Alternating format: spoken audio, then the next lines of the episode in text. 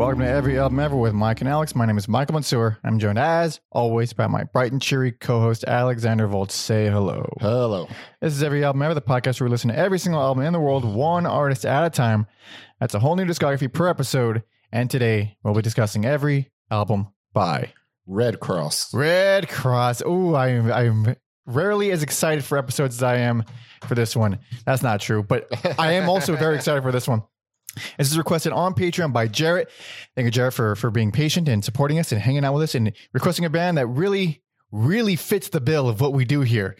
Not only is it one of those underrated, un, un, brushed under the, the rug kind of bands, but they're heavily associated with the Melvins, who are the greatest band in the world.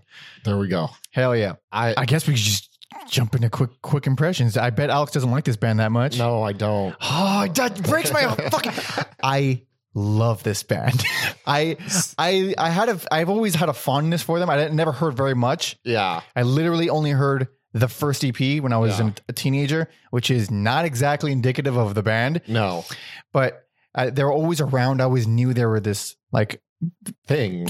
influential thing. Yeah. Then of course the Melvins connection. So I was like, I need to hear this band's discography. I need to hear all their albums, even if I don't like them. Mhm. And then I heard it, and I was like, oh, they do this thing, and I like how they do that thing a lot. I uh, doing that thing you do. Um, It really does sound like that kind of music. it does sound like that kind of music, and that's ultimately why I just. Oh, Alex doesn't like the bubblegum, huh? He doesn't like the pop. It's it's weird. Like in certain in certain instances, I do. Um, I don't like love this, but I would say for like a good chunk of their discography, I I kind of get it, and then there's a point where I don't get it anymore, and um.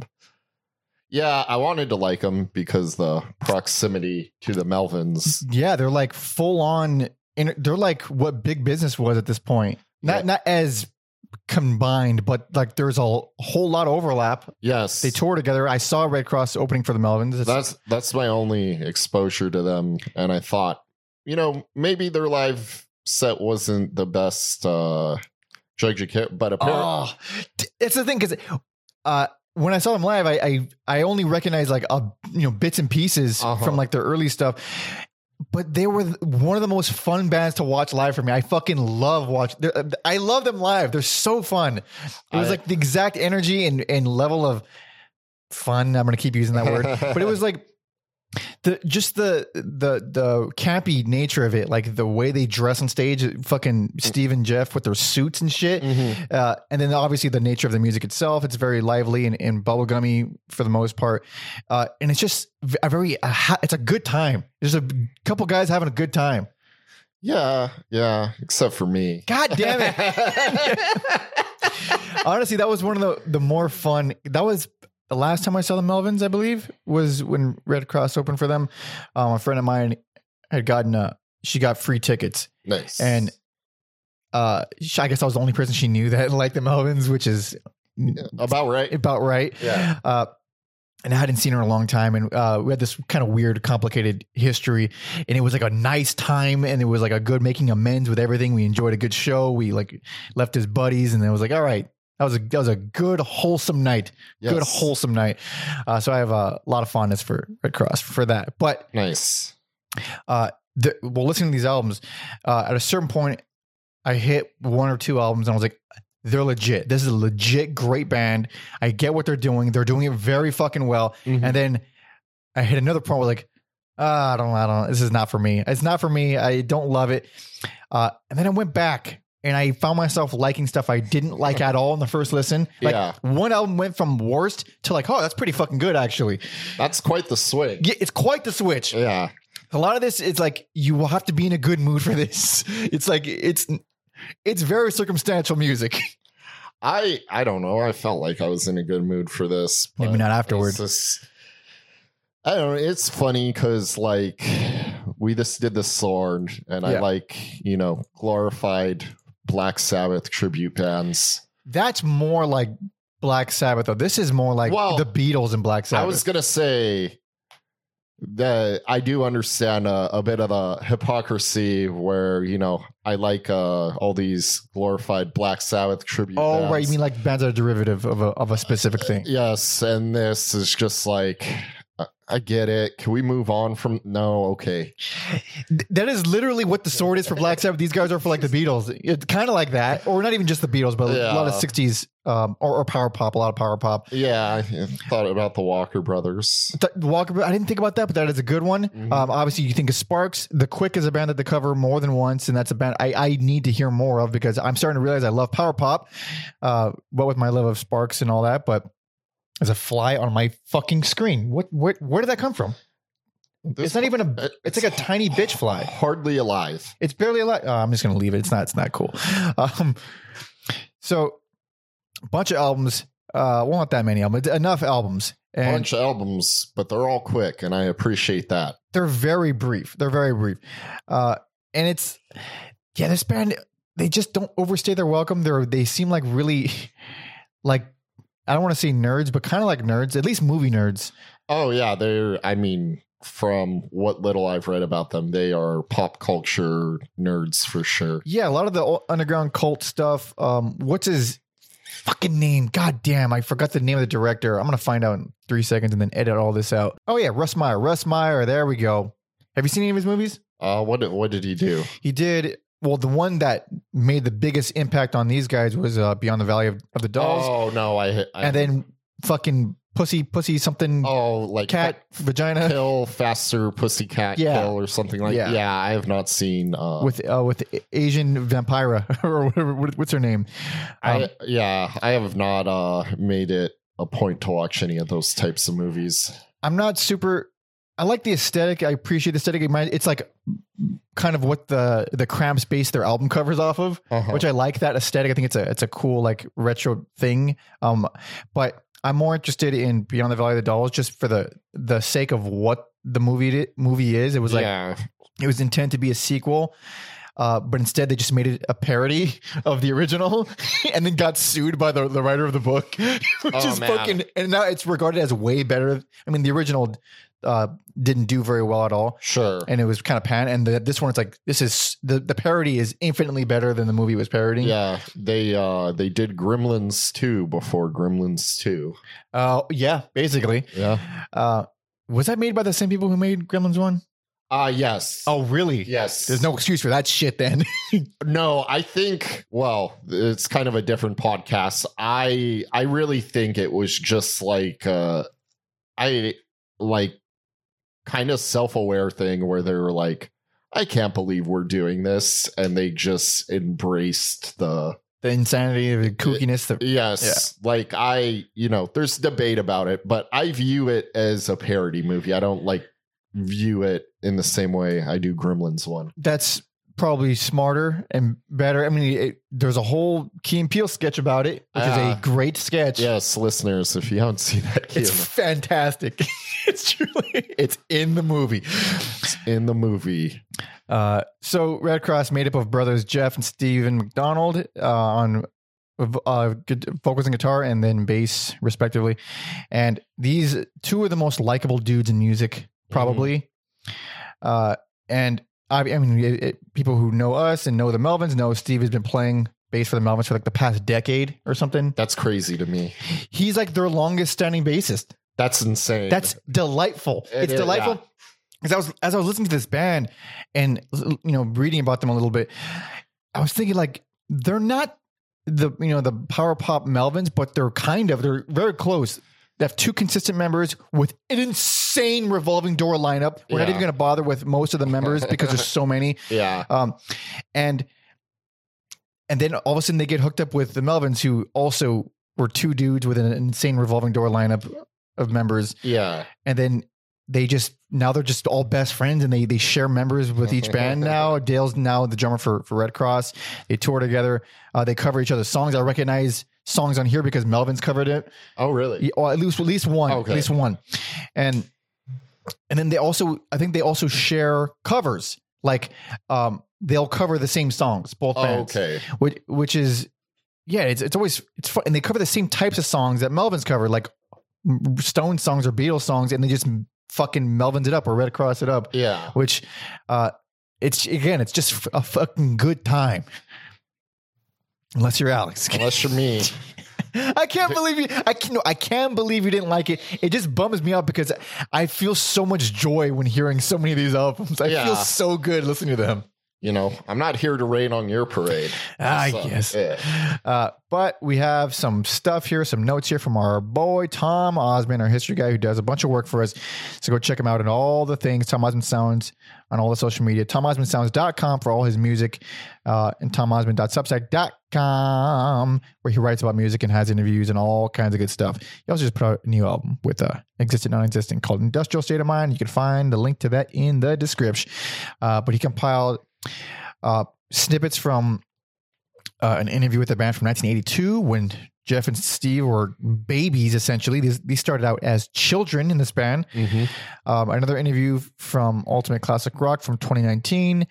Uh, the bio, uh, a 2019 bio for, uh, called From Born Innocent, the Redd Kross story. This is, I want to talk about that Okay. um, because it's like this episode should have come out maybe a year from now to yeah. be more thorough because a, a documentary on the band uh it's not being made it is now completed but not released okay. they're submitting it to a bunch of film festivals Okay. and the last the last update was from january of 2023 and it was like they got turned down from sundance and that was like the last update they're still like submitting it everywhere else Yeah. but uh, even because it was kickstarted, the the guy who directed it is what was one of the executive producers for Friends. oh yeah, I did. Yeah, I did read that. Yeah, I forgot his name, uh, Andrew something, and uh, I like the idea. I know it didn't, but I like the idea of Redd Kross playing the Friends theme song. that would also make sense. they would do it great. they would do it great. Uh, so that hasn't come out, and even like the the Kickstarter backers, they haven't seen anything of it yet. Or I they've li- seen maybe a clip or two. I like doing it before the doc. We can. We did it before it was. Oh yeah, we, yeah, we beat we preempt even though they have like a million amazing interviews in the, in the movie, and this band inspired everybody apparently, which is pretty wild. It is wild because I don't. I don't understand it, but okay. It's one of those things where the same way I don't. That's not true. I understand a lot of albums that have been influential. What I don't, what bothers me is how they're regarded as masterpieces, even though they're like clearly flawed. Television, and then this is like, oh, you had to fucking be there. Like Mhm. you had to be there when there was nothing like that there Yeah. at the time. Because right now it's like we've heard plenty of this kind of stuff. You know, fun, bubblegummy, power pop. Yeah, I thought uh, a lot about those uh, those like Ty Segall adjacent bands, and I think Oh. that uh, that also like put a damper on my. Yeah. Well, well what about it made you? Because I don't, I don't feel like it sounds like it very much. Well, maybe a couple albums.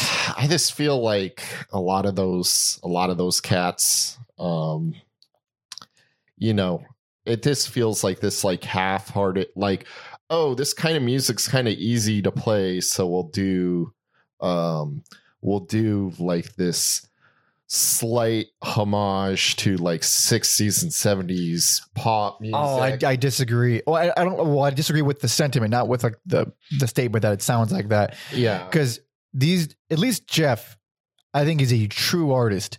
Uh, I mean, I love Steve, but he's he says even in a clip uh, or a little quote we have where he's like, Jeff is more the artist. I don't. Yeah. I don't really want to make it for the sake of making it. I mean, they were doing it in the 80s and 90s when it wasn't cool, so I don't like doubt their authenticity. Yeah. But I think because it is kind of a thing that has like uh gained a little bit of popularity.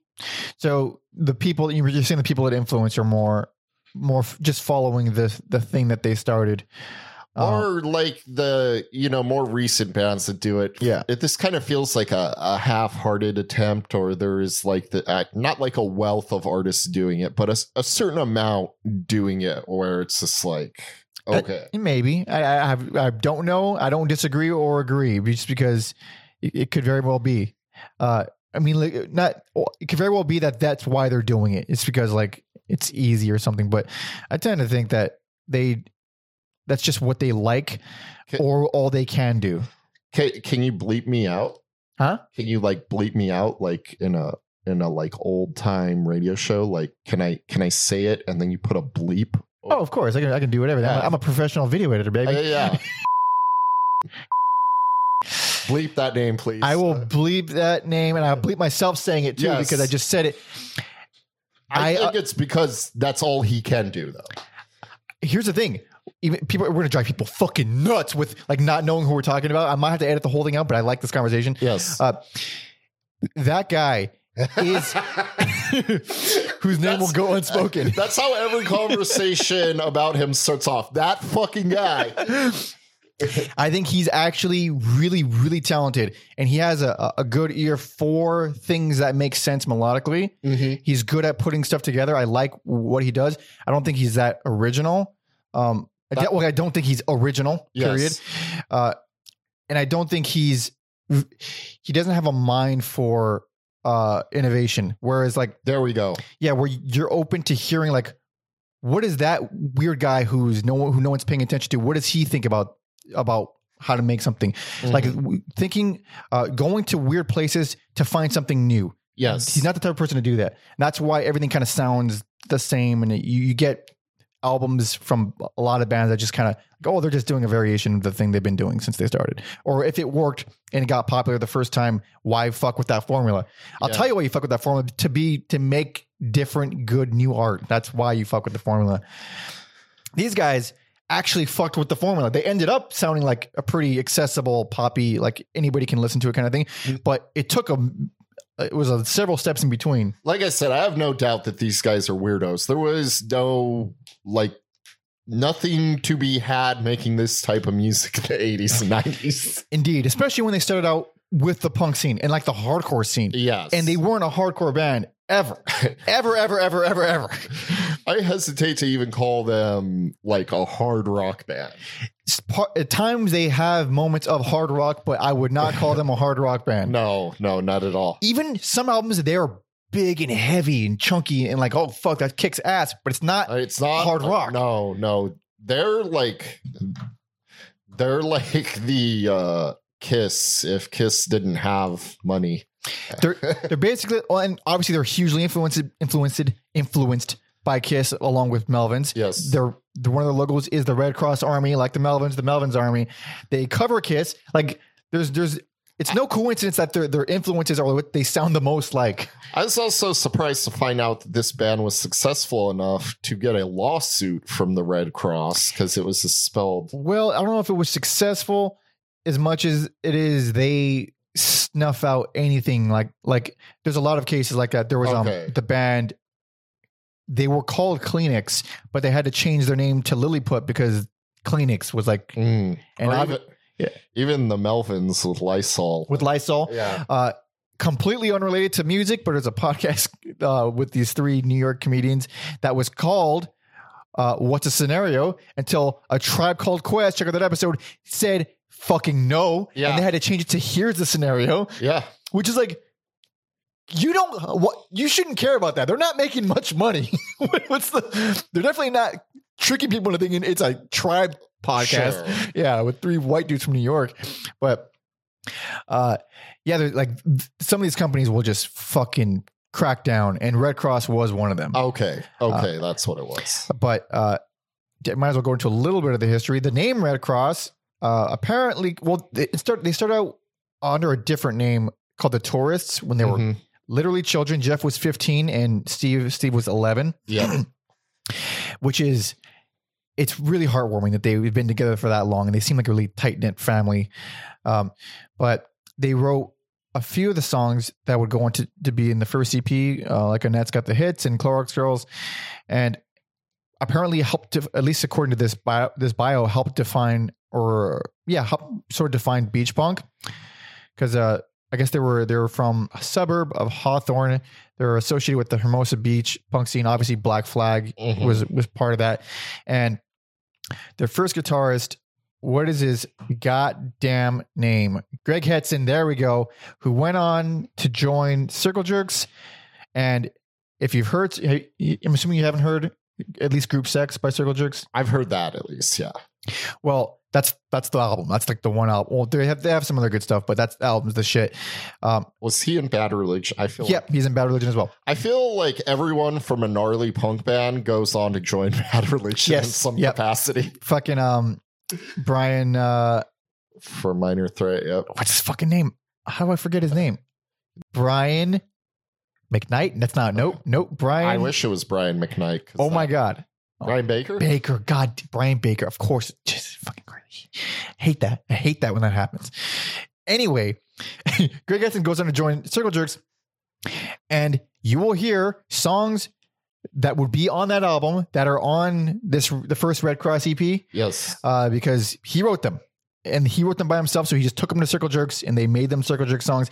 That's a lot on Group Sex. There's songs with Black Flag lyrics that Keith Mhm. Morris wrote because Circle Jerks is basically just a bunch of other members from bands that came together And there's old old Ronnie Reyes too.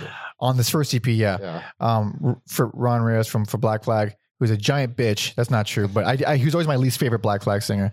I know nothing very little about about him. He he he sang on the on the Jealous Again EP and I think we got into it a little bit on the Black Flag episode. about some of the yeah. Yeah, yeah, he was uh he was the one in the Decline of West Decline of Western Civilization. He was in that doc. He was a singer at the time. He sang on Jealous Again. He was a very punk looking guy, and then he quit very quickly because I think he was a little, at least according to sources that I've read, he was a little bit spooked by the punk scene. He didn't want to be a part of it. Mhm. I was like, all right, fucking bitch, let's get Henry Rollins in there. uh, but I have no idea if any of that's true. I have no idea. He's probably a nice man. He also sang on Black Flag's last album, and that Oh, stunk. So that was bad. I don't yeah. have a, a huge bias for the guy. Man, um, I like to f- try to forget that Yeah, didn't happen. it but- was really one of the biggest abominations in in punk history. the fact that that album got made and exists. Cool boy. Anyway, check out that episode. That was a fun one. So Redd Kross, back to uh, a little bit, a little bit more of the history. So yeah, they started as the tourists, and they their first time playing in front of anyone was at Black Flag's rehearsal space, rehearsal space, the church, and apparently got the the old thumbs up from from the from Black Flag. apparently, Dez Cadena was also in Red Cross at some point, but I couldn't find where, Where- or yeah. when, or I don't think he's he's not definitely not on any like album or EP. as they say in uh, pro wrestling, it may have just been for a, a cup of coffee. Oh, what does that mean? Just like you were there real quick. Real quick, You in and out, yeah. kind of like how Chuck Biscuits was in Black Flag. Yeah. Yeah, like he was there for one demo, and apparently it was a good lineup, but he immediately left. Where It wasn't. It was like a performance rehearsal, whatever the fuck it was. Mhm. Um, then they went with Red Cross as the name. Apparently, that was inspired by the brutal ass masturbation scene in The Exorcist. Dude, when I saw that as a teenager, I did think that was the funniest shit. It's brutal. I mean, like I saw that more. I think I saw it as an adult, as a young adult. Like, was like- Jesus, fuck you. Yeah, it's like because when you when you haven't seen that movie and you see all like the pop culture stuff, they don't show that part. So No, when I saw, I was like, oh fuck, this movie is brutal, crazy. All right, yeah, there's a uh, a part in a uh, in a young person's life where you, you just think things like that are funny. So uh, we've often joked about the Bud Dwyer video. So I we- as recently as a few minutes ago. so yeah. uh, this uh, quick window where morbid shit's really funny to you. So I mean, I I find some of the most horrific shit pretty funny, and that's why I don't have a lot of friends. it, it depends. yeah, I, I I will find funny in anything in, my life. Have the most tragic thing happen to me, I'll find a way to laugh at it. It's the only way I can keep from losing my fucking mind. Uh, but soon after, like we talked about, Red Red International Red Cross came after them, and they changed the spelling of it. Apparently influenced by Redd Foxx, Wouldn't it be funny if Redd Foxx came after them? dude from the grave. ah. I don't even know when he passed. It was a while ago. Oh, it was yeah, a while. been- yeah. It might have been like we might either not been born or we were babies.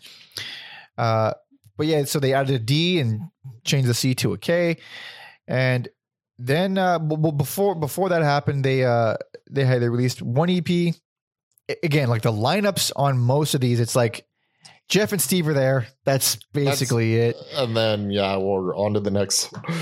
But the, but the first EP is is kind of the odd man out because it's so different. It's like the most punky for one, and it has like the guy from I, I mean, the other two members, it's the dude from Circle Jerks and then the dude from Black Flag on Yeah. drums, singer from Black Flag on drums, which is wild. So that's like the most punk they'll ever be.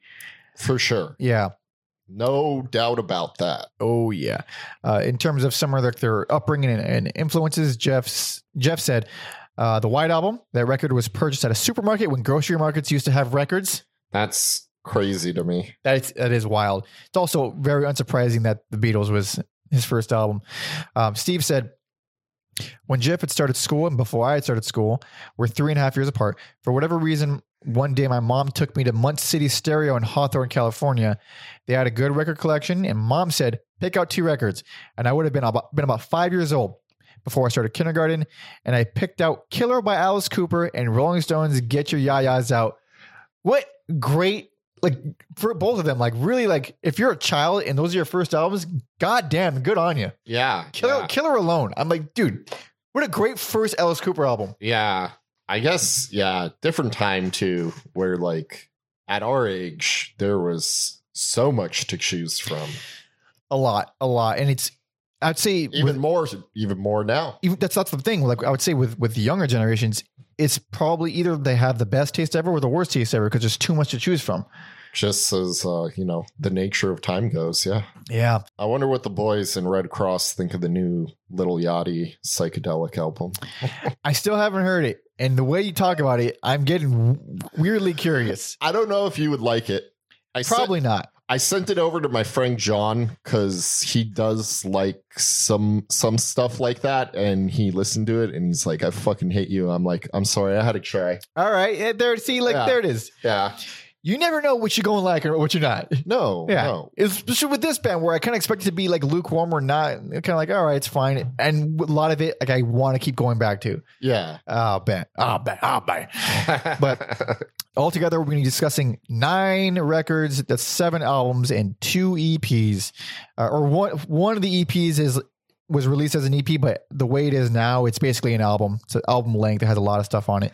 also, also, when we get to that, I'm an idiot and I didn't see it, so I listened to like the original track order on YouTube. Is it different?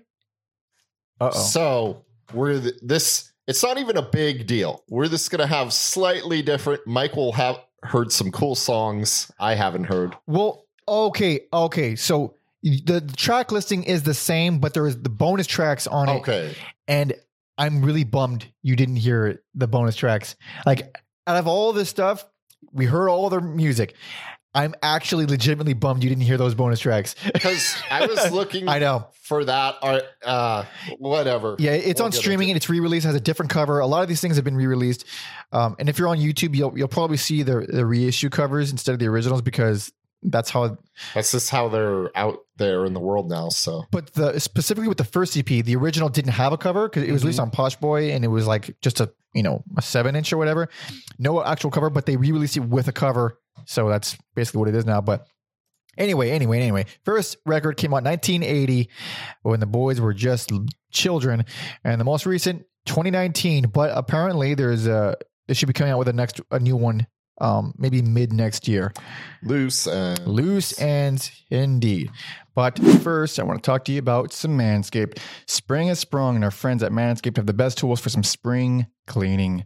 They've already helped you tidy up all the nooks and crannies of your body's basement, but this year, Manscaped can help you get the perfect presentation on that beautiful face of yours with the new Beard Hedger Pro Kit. Make sure you look your best this spring by using code EAE to get 20% off plus free shipping at manscaped.com. After using the Beard Hedger once, I knew then and there that I wasn't going to use another razor ever again. And if you don't hate your mother, you will buy one right now. It's time to tame your mane with the Beard Hedger Pro Kit. The kit starts off with a Beard Hedger, a waterproof cordless trimmer with a rotary wheel that gives you 20 hair cutting lengths, all with one guard, so no more messy drawers full of add-ons. It also comes with titanium coated T-blades that are tough on hair but smooth on your face, leading to single stroke efficiency that brings satisfaction one stroke at a time. The Beard Hedger is a high-tech piece of art in a travel-sized package with a long-lasting battery, universal charging, and a strong motor. Next, the kit has the liquid goods to make you feel good, starting with the beard shampoo and conditioner. You can't treat your beard like you treat your pubes. That's why the kit has a special shampoo and conditioner specially designed to moisturize, ingrown hairs, and replenish your beard's natural oils and promote beard health. Pro Kit also has Manscaped's beard oil. The nutrient infused oil relieves dryness both on the beard and the skin underneath it, while still adding a little shimmer and shine to liven up your stupid, ugly look. I'm, I'm sorry, I'm kidding. I don't mean that. Cap it off with a beard balm, a pomade that shapes, styles, and moisturizes, bringing an amazing scent of fresh eucalyptus, rosemary, and lavender essential oils. Not to mention, the Beard Hedger Pro Kit also comes with three free gifts beard brush, comb, and scissors to ensure your beard is ready to impress. So save 20% off in free shipping with the code EAE at manscaped.com. That's 20% off in free shipping with the code EAE at manscaped.com.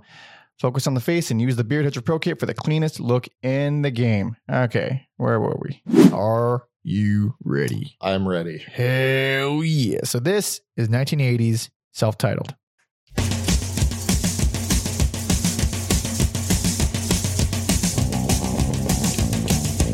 This is uh, Live Fast Die Young by Circle Jerks. The, the entire song. The entire song. Except different vocals and lyrics. Different um different cadences too. Different vocals entirely. Yeah.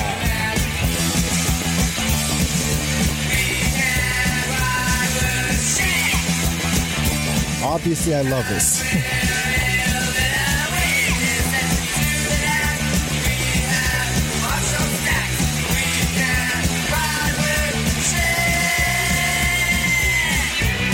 It is uh it's funny first song being a song called cover band. And then that's kind of what they would hang their hat on. they would become a, a pretty prominent cover band. Yeah.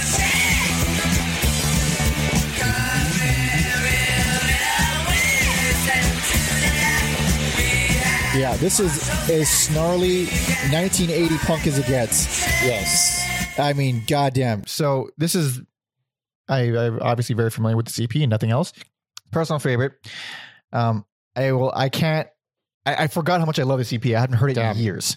You you are the king of like give Mike a, a 20 minute punk EP or album, whatever you want to call it. Yeah. he will he will love it. I will eat that shit up like a fucking fool. And I'll, also, the original EP, which is just the first five tracks, is six minutes. So it's a six minute EP. Oh, okay. uh, with some bonus tracks. And so obviously that was, uh, you know, Live Fast Die Young, which would eventually become Live Fast Die Young. Mhm. And and then on the on the bonus track version, the streaming version, there's uh, a live there's a live track. What is it called? Yeah, it's Fun with Connie, the the the very last track, and that is I just want some skank by Circle Jerks. Yeah, that um that song wa is sounds so awful because it's a punk live recording. It sounds like dog shit. I I'm only glad it's there because I didn't know that that was that was originally a Red Cross song. yeah. I mean, well, I just want some skank. The Circle Jerks version added a really really cool fast section at the end. Mhm. Uh, this one doesn't have that, but the main riff is exactly the same. Uh, but I didn't know that, and I was like, oh shit.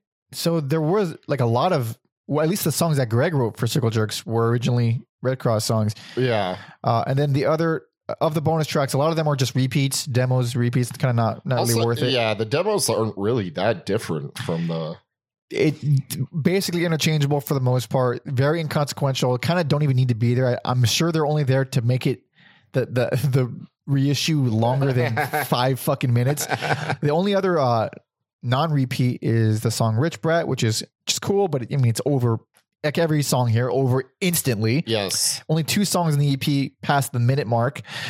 Uh but i love love every song. And this is my favorite because it's super nostalgic I listened to this thing religiously as a teenager for whatever reason. yeah. Um, Annette's got the hits. It just feels so good. I fucking love it. It's so simple. It's so unbelievably simple. It's nothing, uh, you know, remarkable in any way, but it really has that um, OC punk vibe to it. Or Hermosa Beach OC. They're they're different, but they're they have a, they have a lot of similarities. It's a very specific style of punk song. A very you know, it has a, a feeling to it.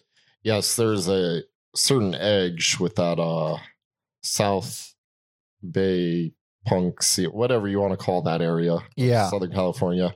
Um and yeah, songs like Clorox Girls and S and M Party, I'm like Yeah. there is there an 11 year old in this? Yeah. Yes, there is. There is an 11 year old. In fact, one of them was literally 11. it's so wild. Like the vocals change a lot throughout the years. yeah. Like it, you know, it, you you always know it's Jeff, but you hear him going through puberty. It's fucking crazy. Like these early albums, he sounds so, it's so like nasally and high and like a child. He kind of, um, more so on the next album, but a little bit here, he sounds like the guy from JFA, which is another, you know, Southern California punk band, skate punk kind of thing, where it's like, it's just so high and nerdy, and you could tell he's a skinny white boy. It's it- yeah. it's funny. Yeah, I was thinking about this one and the the next one how like man, I have like a few of these CDs from like local bands that never went anywhere just like sitting around and uh yeah, they just so happen to get some uh some form of success where they've been this is like intact. So that's Yeah. kind of cool. It is very cool that you see these these kids playing in a garage and it fucking worked and they were original and they kept at it and they they yeah I mean they really were original like at this time period maybe not with this EP so much um although it was really influential to the, the sound of the scene Mhm. uh they were doing things that would just it was not punk quote unquote because the hardcore scene became very militant and stuff and Yes. they, they would fight anybody who didn't sound like whatever uh, you know mile a minute kind of thing um, so that just a simple fact they they're like no we're gonna play some classic rock shit because that's what we like It's like and we're gonna grow our hair out like okay buddy i hope you don't mind getting stabbed Yeah. Did they get stabbed? i don't think so Mm. but i'm sure they were threatening called you know fags or whatever by everyone Sure. um, uh, by the way, uh, for most of their career, old Steven McDonald is a beautiful man. he is a he could be a beautiful woman. Like I mean, for most of like, look up any young picture. It's like he looks like a girl I knew in high school that was pretty attractive. Some of these, yeah, some of these photos of the band are like, uh, yeah, you they're very pretty and uh, Beautiful, very pretty men. rem- reminds me of uh, how people, pro- well, people probably still do talk about how uh, how pretty Taylor Hawkins looks in the Oh, in the Everlong video. oh, lovely woman, lovely woman, as the wife, whatever. yeah, Oh yeah, most definitely. Uh, R.I.P. Uh, the great, close. great drummer, look good in dress. Not a lot of people can say that. Very few actually. Mm. Uh, Lars Ulrich definitely can't, but No, no. Ugly woman. But uh, the, the the original closer is uh, standing in front of Poseur, um, which there's a girl singing on it. I think. I was gonna ask you, is that a girl singing or is that this a little It has to be. It's like there is a hard. It's kind of hard to distinguish between a, a, a an adult woman or a young boy, oftentimes. But that sounds like a woman. It sounds and there's. It's not credited uh, to anyone else, and I have no idea if that's true or not. But it, you hear it, and how is it not a woman?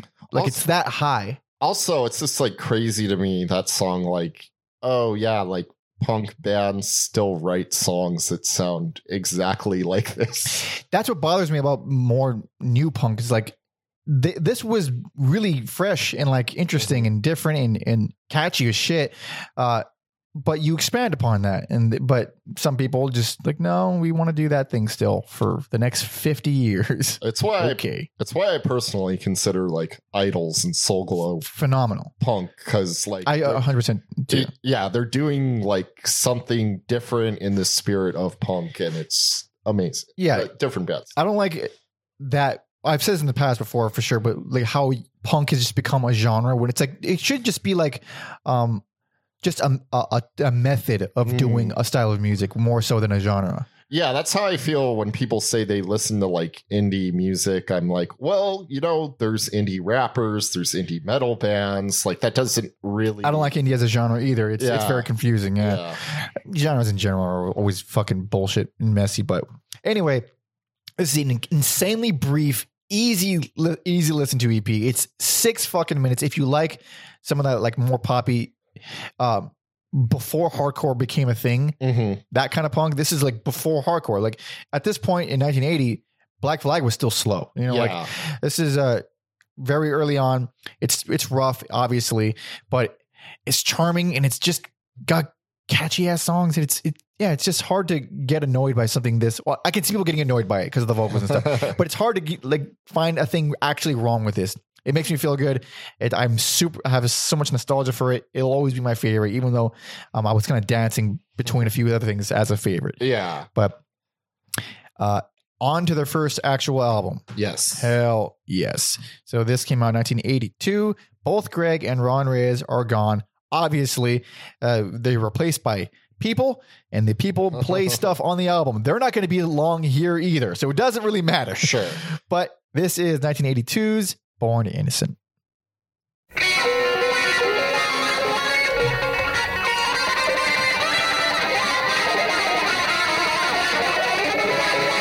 This song would go on to be, I think, a staple for them.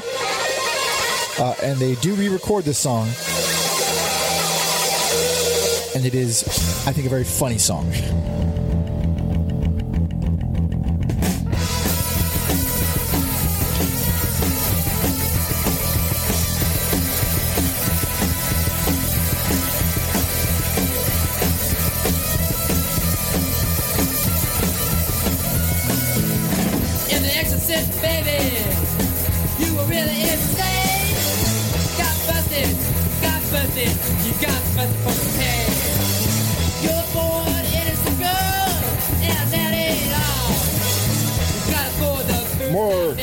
More garage rock Yeah. than punk rock now. For sure. Linda is a bitch. Very rough, very sloppy. On the run, and now she thinks she's alive. It's so weird how on this album, more than the previous line, I was like, this is a band I've seen play a backyard game, for sure. Yeah, kind of. Like it's it's more rough than the EP, like performance wise, but this is like apparently insanely influential.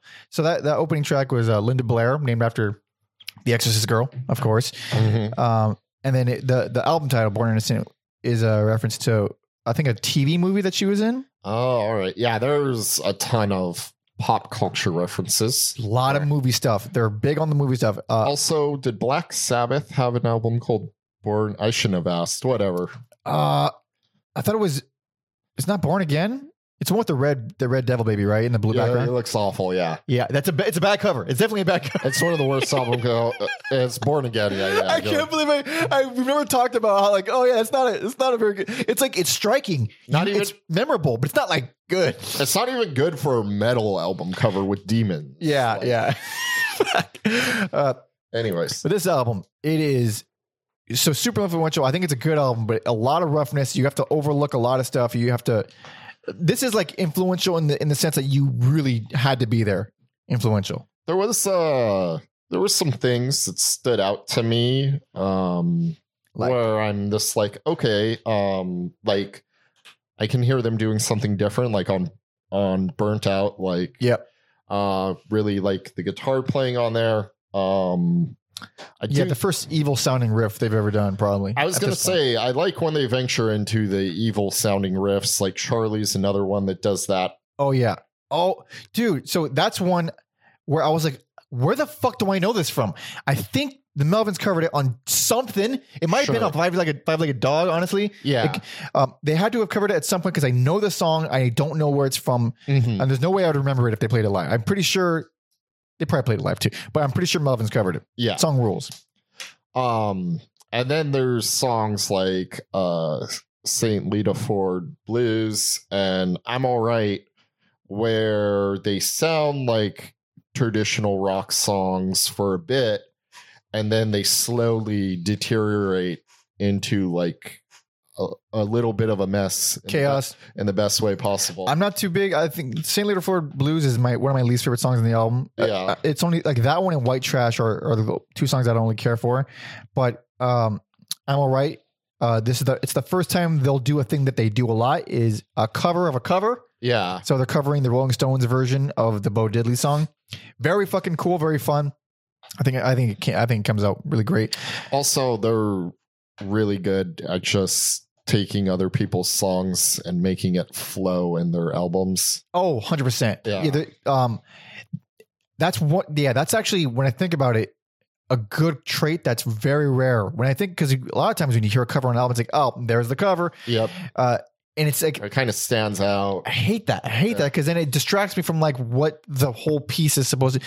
That's not not once did that happen with this band. Not once, Yeah. Including the cover album, including the covers album, which is pretty impressive. Uh, what else? Um, Tatum O'Tot and the fried vegetables. Uh, Tatum, or in reference to uh, Tatum O'Neal, Yeah. which has like a. I mean, I didn't know much about her, but boy, does she have a fucked up story. Uh, Was she m- Charlie Manson and Jason? They even cover like I don't know where, but somewhere in this discography. Oh, believe they- cover a Charlie Manson. this song. album ceased to exist. That's Oh, a Charles. Manson cover. There we go. That's a wild story. Do you know the story behind that? I do not. Uh, Tom put some notes here, but oh no, he didn't put. He he made a reference to it. Uh, what happened? Um, so what's his name? Dennis uh, Dennis Wilson from the Beach Boys Mhm. became friends with, with Charles Manson before the stuff happened, Sure. and It'd be funnier if he became friends with him after this that would be happened. hilarious. so he became friends with him because he liked his music, he liked the way he wrote, and he wanted Mhm. to collab a little bit. And Cease to Exist ended up becoming Never Learn Not to Love by the Beach Boys. Yeah. uh, because they they took it and they they altered it a little bit. They changed the lyrics. Um, I forgot what they paid him with. Uh, they paid him something. I it might have just been money. It might have just been like some agreement. I forget. I forget the whole thing. Yeah. But the fact that like, well, and this is the the Charles Manson version of it. But that's a whole weird moment in in music history where Charles Manson hadn't fucking culted out and killed a bunch of people yet, and he was friends with the Beach Boys, and he recorded uh, like a bunch of songs, maybe even like ma- almost a full album's worth of material at Brian Wilson's studio, like full, not even demos, like full Yeah. on polished, good quality tracks that, according to a music historian, uh, will never be released in the history of the world, and they're there, they exist. That I mean, there's got to be a way to.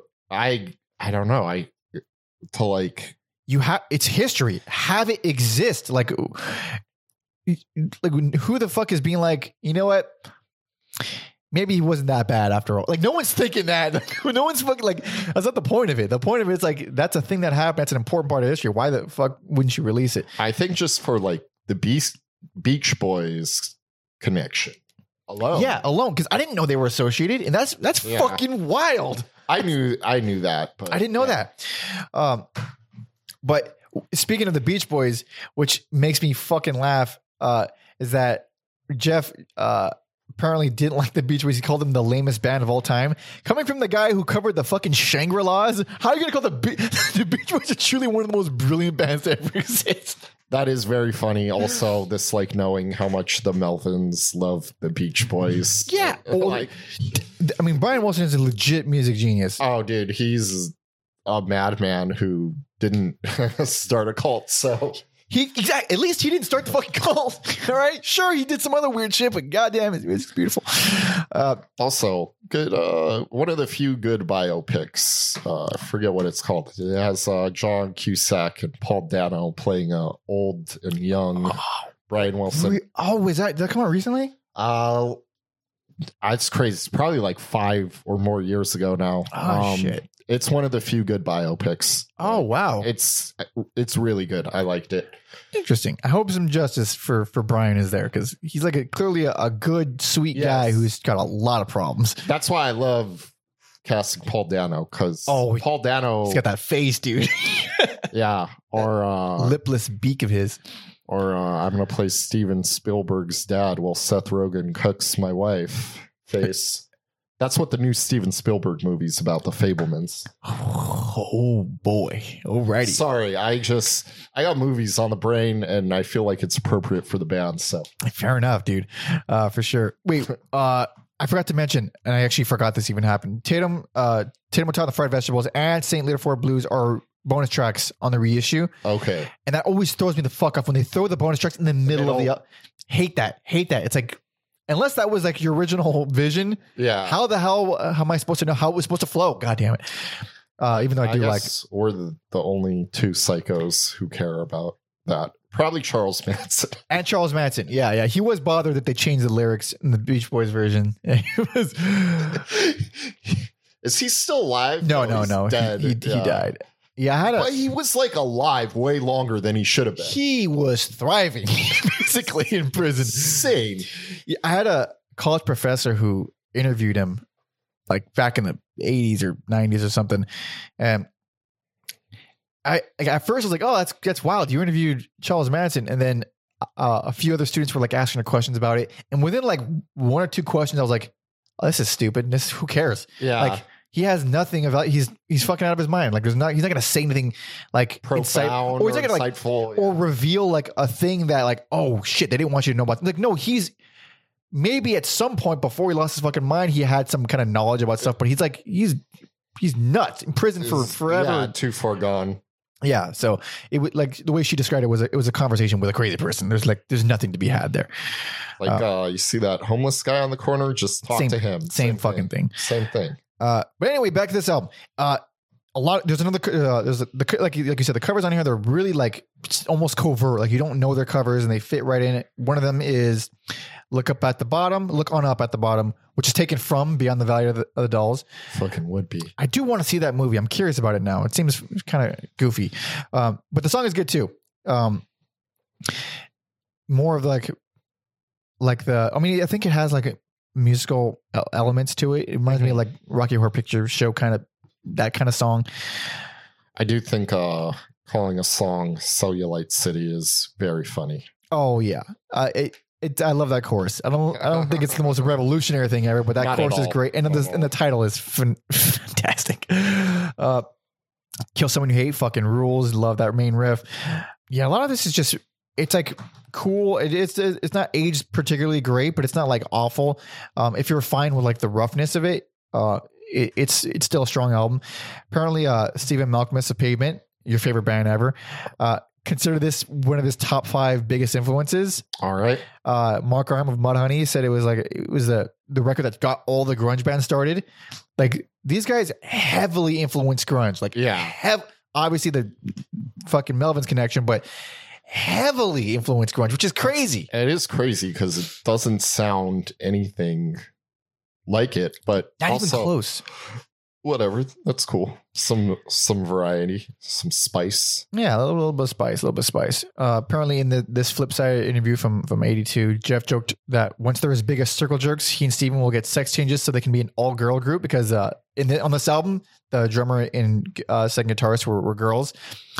Uh, I mean, they look like girls. What's the fucking difference? Yeah, I was gonna say that feels like something someone says is a joke, but inside they're probably Maybe, maybe we're already did. Maybe we're already there. I, bet- I bet Steve was harder than both of those girls. As a girl, like if I were to see like all of them, like I'm going with that dude. I I haven't, you know, I'm gonna I'm gonna sit this one out. He's a pretty beautiful man. I don't know what to fucking tell you. I already gave that up to you earlier, but now we're I'm not done, dude. now we're comparing and contrasting With with other actual females that I haven't seen yet, and I'm gonna go ahead and bet blindly that he's better looking. Than man, what a compliment! oh, I know. Uh, but yeah, it's cool. Man. Super influential. Uh, fucking why? It, very garagey, but it's not like this is not going to change your fucking life. It's just a fun, a fun lesson for me. hmm Or if you're me, nothing here is going to. Uh, Or if you're Alex, whatever. I'm very Orange Cassidy about this man. Uh, yeah, I can tell. Uh, but at least we like them as people. Yes. Where's my fucking notes here? Okay. But now we're on to, well, I, it's semi reunion. They kind of had some, they had the issue with the name uh, in Red Cross, International Red Cross, whatever the fuck. They, of course, lost members again. Uh, and then they came back to make a fucking covers EP. Which doesn't sound like a covers album. No. And technically it's an Or EP. yeah. It, it's considered an EP, but it's like 20 minutes, which is a full Eh, length eh, for an, a punk. In this world, yeah, that's a that's an album. However, the there's a million different versions of this with a bunch of different bonus tracks with varying track listings. But the version streaming is, I think, no, I will say, not even think. I, if you're going to listen to this, the streaming version is the way to go. Yes. Uh, all the bonus tracks, um, they're sequenced great. It's a it's like 42 minutes for everything all together. Uh, there's no repeats. Uh, Yeah, and it, and it flows together nicely. It's basically a full covers album, the streaming version. Yes. So this came out in 1984. This is Teen Babes from Monsanto. Oh, we know this song, baby. Oh, I love this song. I've always loved this song. It's so crazy. Like, I don't love Kiss. I never throw on like a Kiss album. But if someone covers Kiss, I'm like, this fucking rules. Yes, I think I covered this song before. Everyone's covered Deuce before. Dude, it's so great. this year. And baby, do the things I said to do. Do it,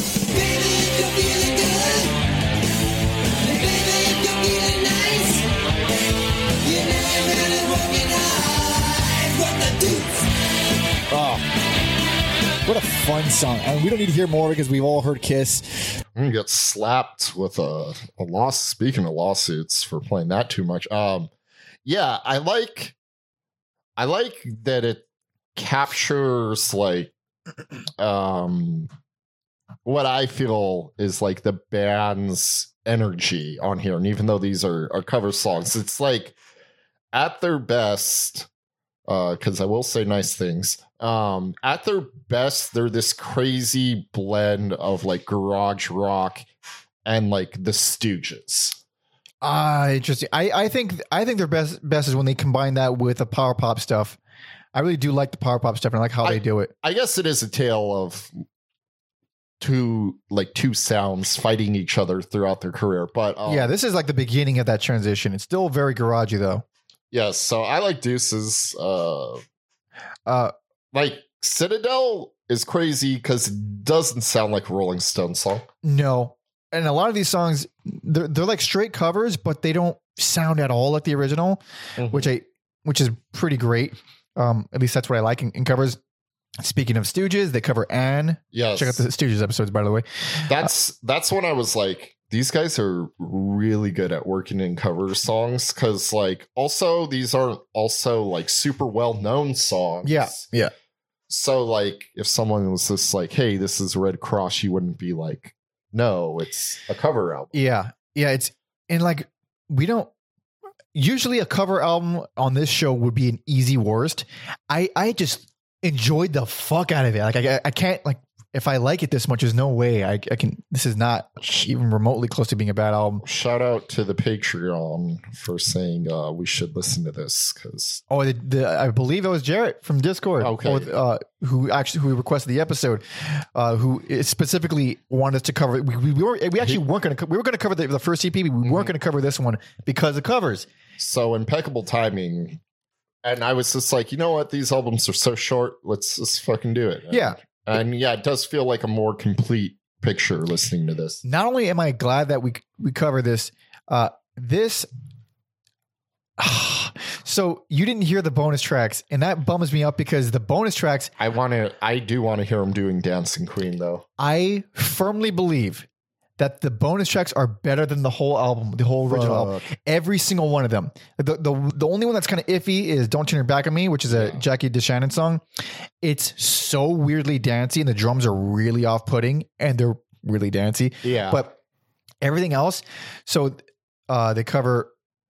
We'll go back to the original album in a second, but the bonus tracks they cover uh, another cover of a cover. It won't be long by the Beatles, but they cover the Quicks version of the of that song. Mhm. Now, I am in love. it won't be long. I think this version is Yeah. light years better than the original. Fuck. Fuck the Beatles, dude. Like, I mean, I like the Beatles, obviously. sure. um, but I've always had a problem with that song. Where like the chorus is like this insanely catchy, amazing thing, and then I always felt the verse kind of like It didn't match. it didn't match, and it felt kind of odd.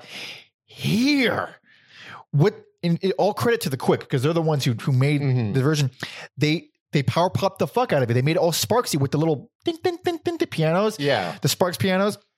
And all of a sudden, it fits. It's heavier, and it has these incredible vocal harmonies uh, in like the chorus, and and they added these these really dramatic sections toward the end.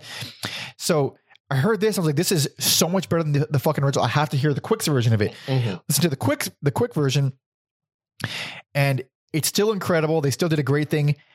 The Red Cross version is my version. Is this is the the supreme version? It's supreme. It's It- fucking big and heavy, and it's so goddamn It is the Crunchwrap Supreme, where the other one is maybe a hard shell taco. hard shell taco. maybe maybe the Quicks versions like a chalupa, and then uh the Red Cross version. I wish I was wearing my Taco Bell hoodie. Crunchwrap Supreme.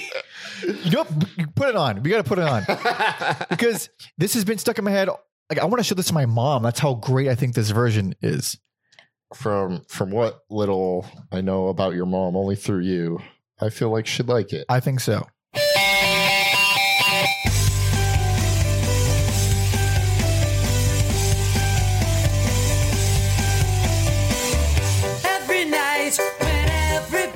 It's already so much better than Beals. so much better.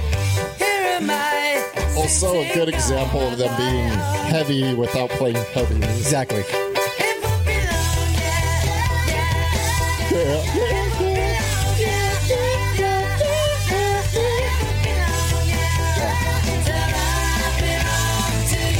Oh, so fucking good. They did play that live when I saw them. I thought it Oh hell yeah! yeah, fucking incredible. So sorry for that long gushing detour, uh, but they also cover "Fancy" by the Kinks, underrated, obviously one of the most underrated bands of all time, but it has a fucking insane fuzz bass on there. It's super heavy. Sounds right up my alley. Oh, fat! It's fucking great. Uh, I'll meet you halfway. Is a Partridge Family cover. yep. really well done. And then uh, Dancing Queen, check out the ABBA episode. Uh, we all love ABBA. We all love Dancing Queen, and it's heavy and fuzzy too, and it's fucking great. Hell yeah!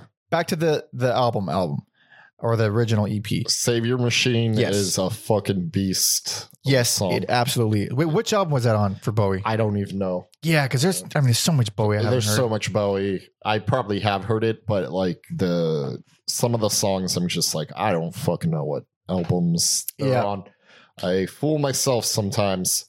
Um, "Blow You a Kiss in the Wind" is another cover of a cover. It's Elizabeth Elizabeth Montgomery's version of a monkey song. I don't know if it's intentional the way they cover it, but it did remind me and Walk Hard uh, when they're doing the "Let's Do It." Oh, that's duet. Yeah, yeah, yeah. I like, and then yeah, so they do the same thing where like I'll be blowing you, and there's like a pause, Yeah. a, a kiss, yeah, yeah, yeah. That's great. It's, it's fucking. I'm, I feel like knowing them, they probably, probably. yeah. Uh, this al- this album also has the the jab I made earlier with the Shangri La's. Heaven only knows. It's the only song on the album that I don't like. Yes, I would agree with that actually. it is boy the, most bubblegummy thing in the world. Obviously, it's the Shangri La's. It's fucking gonna be bubblegum.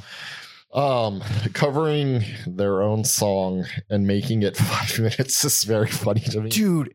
So Linda Blair, the opener from the last album, they they re-recorded here as Linda Blair '84, and I think it's fucking vastly superior. So much better. Unnecessarily long o- outro at the end there, but yes, it is. A, It- it is a better song. It is unnecessarily long, but I like it as an outro or as like the closer because it is this you know rock star long fucking banging away at nothing for a long time Mhm. kind of thing.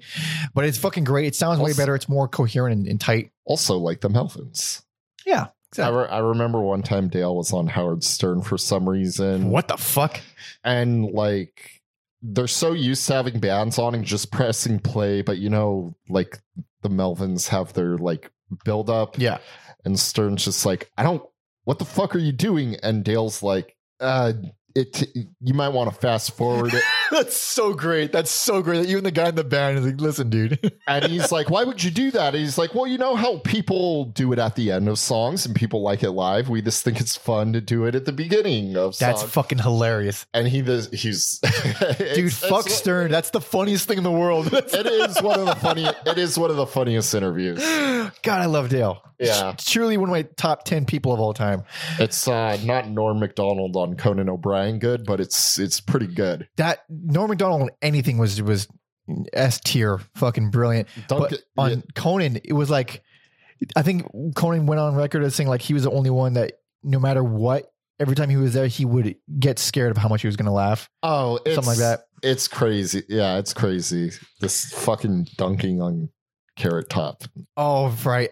Carrot Top, by all, by all accounts, is a great dude, but it's so fun to make fun of him. I think um I think because I just recently saw that for the first time for some reason. And then one of the comments was uh that Carrot Top actually played the this interview after Macdonald had passed at one of his shows. Oh, said like he thought it was pretty funny. he's a good sport, and he's Yeah, like yeah. a he took it on the chin, man. He got shit on for decades just for doing what he likes to do, which is kind of sad. oh man. Uh, but I mean, in terms of cover covers album, this is like one of the most like distinct and like personality driven ones I've ever heard, ever.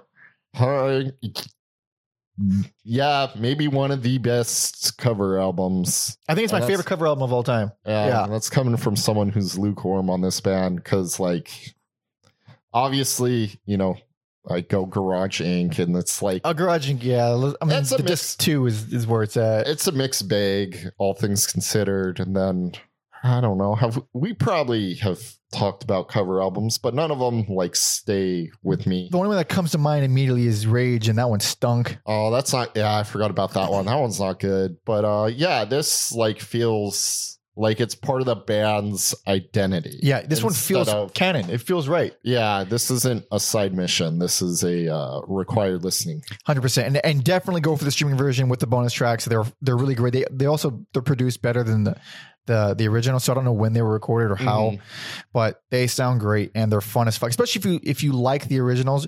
Um, a lot of these originals I haven't heard, but uh, even if you're familiar with the the band, it's like it's just neat. But we on to a few years later, an actual album full of original songs, and of course, unsurprisingly, uh, a whole new lineup. and uh, uh, and also a handful of covers, probably. Uh, Yes. yeah, yeah, a couple, a couple, yeah. I think. It's just a given. Well, no, there's only one cover. Okay. Yeah, only one cover. Okay. Yeah, okay. They, they- surprisingly, I thought there'd be more too. Uh, but this is 1987's Neurotica.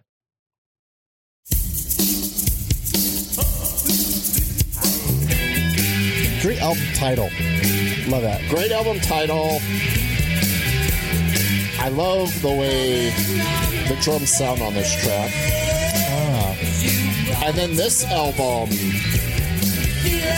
I was like, and like specifically this song, I was like, oh, this is why everyone loves Steve.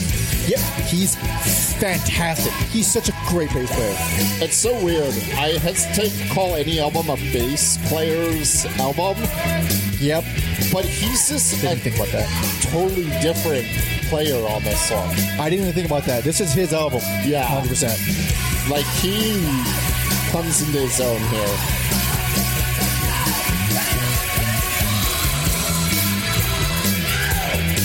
So obviously a very different sounding band. Even the vocals are, are different.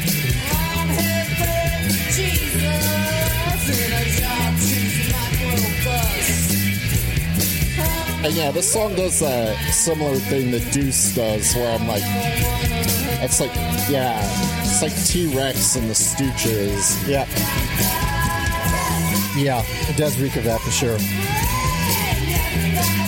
I love it a little bit more.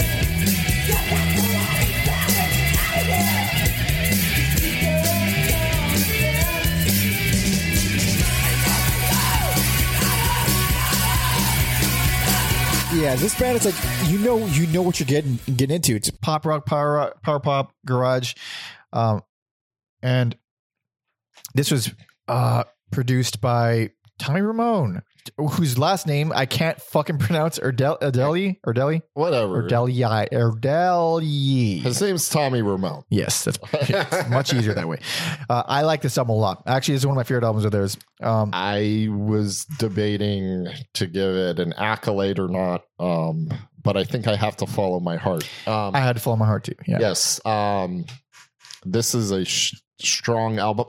For me, it's a little, little bit uneven, but It, yeah, it's not the most consistent. It has some moments that dip for sure, but up I- out the gate, it's pretty fucking great. yeah, I kind of wish I didn't like read that it was inspired by um, Saturday morning cartoons and like Oh right, Cereal? cereal. I mean, Frosted Flake, pretty on the nose. It is because I think I kind of wanted something a little more like surreal and wacky hearing that, but uh, if you know what, never mind that. It's just a, a good hard rock album. pretty much. Uh, there, I mean, there's there, there's there. This is actually, I think, one of the most diverse albums, uh, all things considering, because they, they, at least in the first handful of albums, they do take these big steps in like style. Like from this one to the last one, it's like different band, Yeah, and then from that album to the one before again, different band. Um, eventually, tho- those changes get less and less noticeable, but here it's pretty pretty drastic. It's very glammy. Um, it's not like shiny, you know, sleazy glammy, but it's like Mhm. like early glam, like like T Rex glammy, yes, um, which is far more charming, I find. But uh, they have, uh, I guess uh, it's re-recorded version of Tatum O'Tot and the Fried Vegetables, but uh, the the original wasn't originally on the album, so I guess this is like the first for whatever.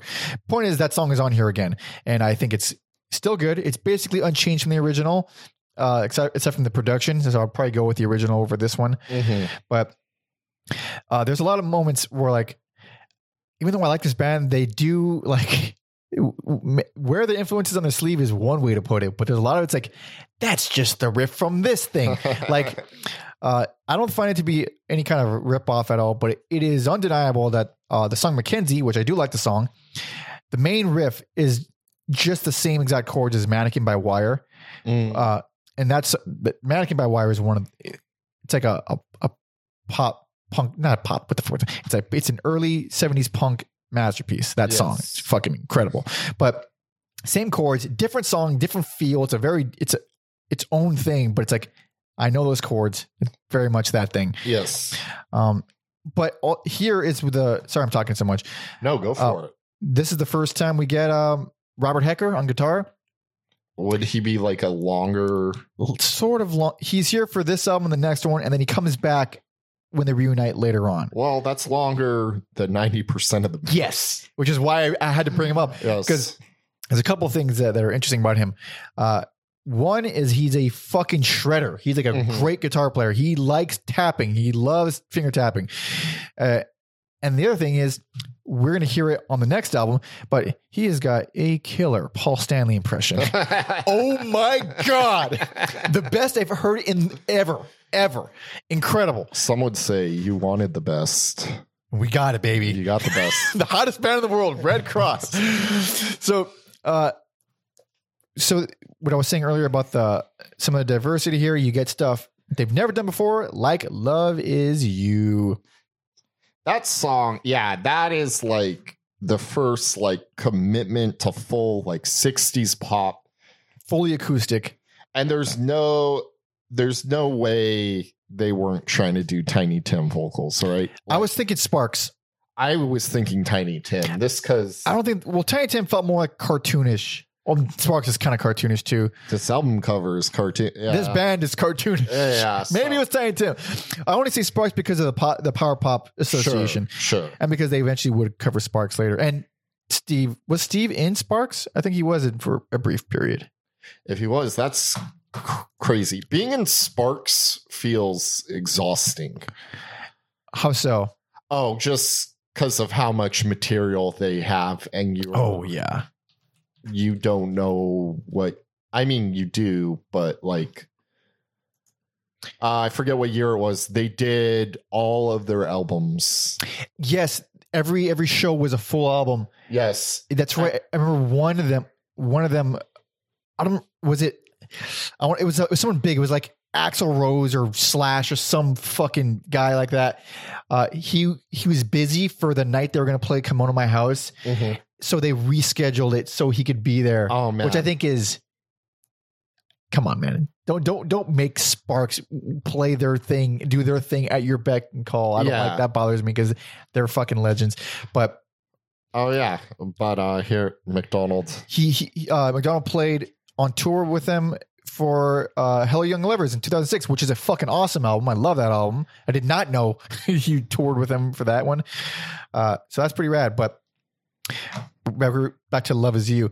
Um, I think it, it's like a sincerely pretty song, and I think it's paced really great. It's uh, it's track five. It's it, it's a perfect time to put on like a ballad and slow things down and quiet things up. Mhm. Um, Frosted Flake is like one of the more faster songs with with a ton of energy.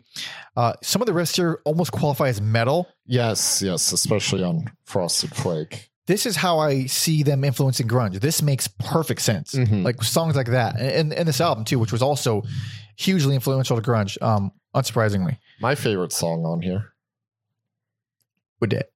Janus, Jeanie, and George Harrison. Yeah, That is great stuff. so fucking zany. One of uh Steve's highlights as a bass player, I think. dude. A phenomenal bass solo, Yes. and I don't mean like a a Cliff Burton bass solo. I don't mean um a death bass solo where the It's band's like playing. the focus. it is drums and then bass is just going ham, and he's he's really he's really great. He's really great. so good.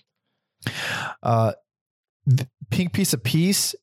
Um, I, I like the way it comes on. Um, Love the speed in that song. yep, Love the guitar playing on that song. great fuzz, great fuzz sounds on that one. Um, it almost sounds like the Banana Splits theme. Oh, sh- It kind of sounds like the Banana Splits theme. there's no way they haven't covered the Banana Splits theme, right? Like it's has to be on like an EP or a compilation or like a single. There's no the way- type of band to do that. There's- it makes sense. absolutely no way this band hasn't done this. It's got. I hope. I hope at least. I feel it in my soul that they've done it.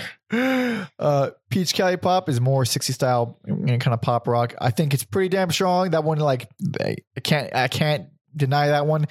Um, I can't deny it. I'm a fucking writer. Sorry, that's uh um man, Gandhi is dead. It's Yep. Fucking wild. oh, I love it. It's I'm more on the glammy side, uh, but I think it's great. Fucking um, the closer bums me out because it's it's it's it's more of an outro than a song. It's only a minute forty eight seconds, but it is it's it's a beautiful bye byes and fucking gorgeous and atmospheric. I I really wish it was longer. Uh, beautiful way to end the album.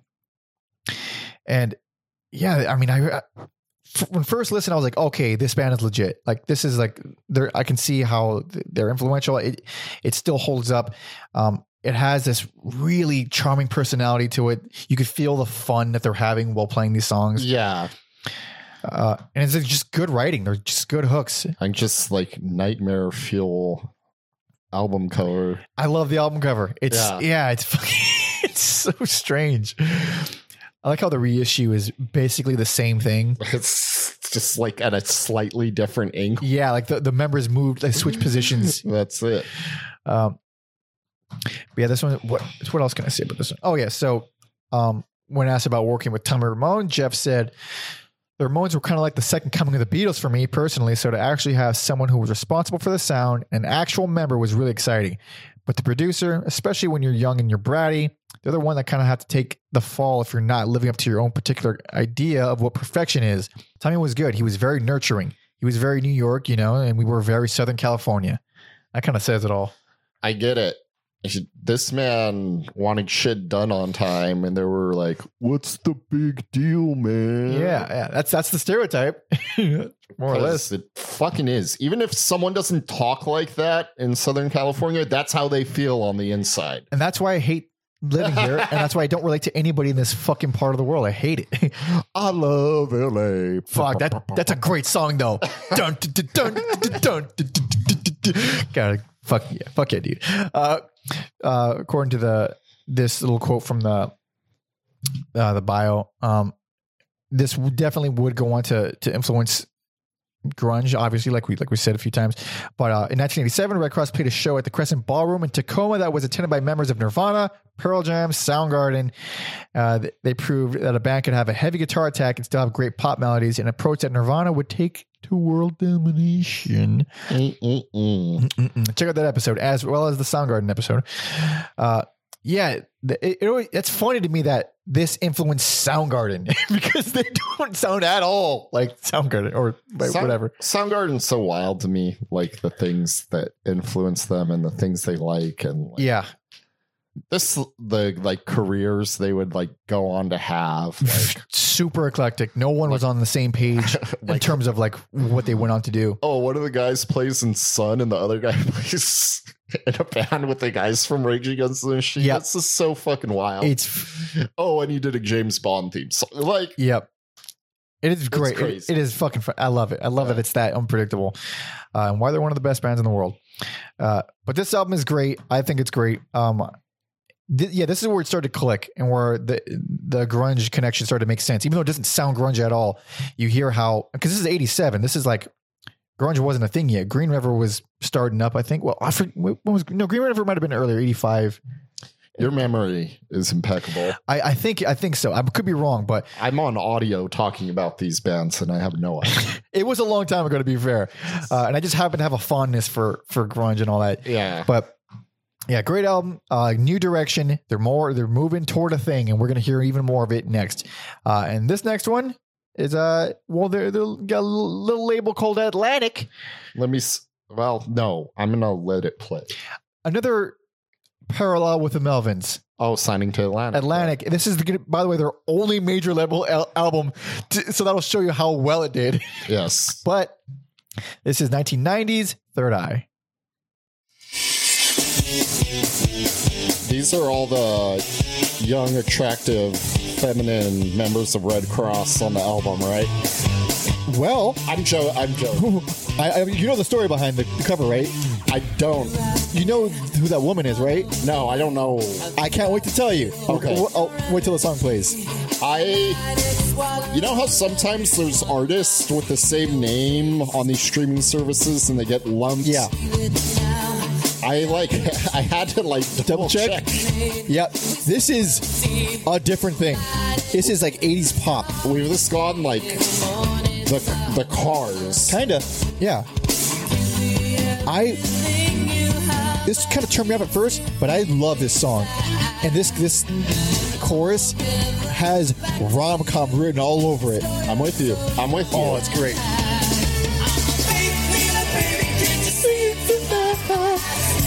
If you're in Fastmont or Fast Times Bridgemont. and you're sleeping with a sleazy stereo guy, this song comes on when you're sneaking out of your room. God damn, I love it. That's fucking hilarious. That's so beautiful.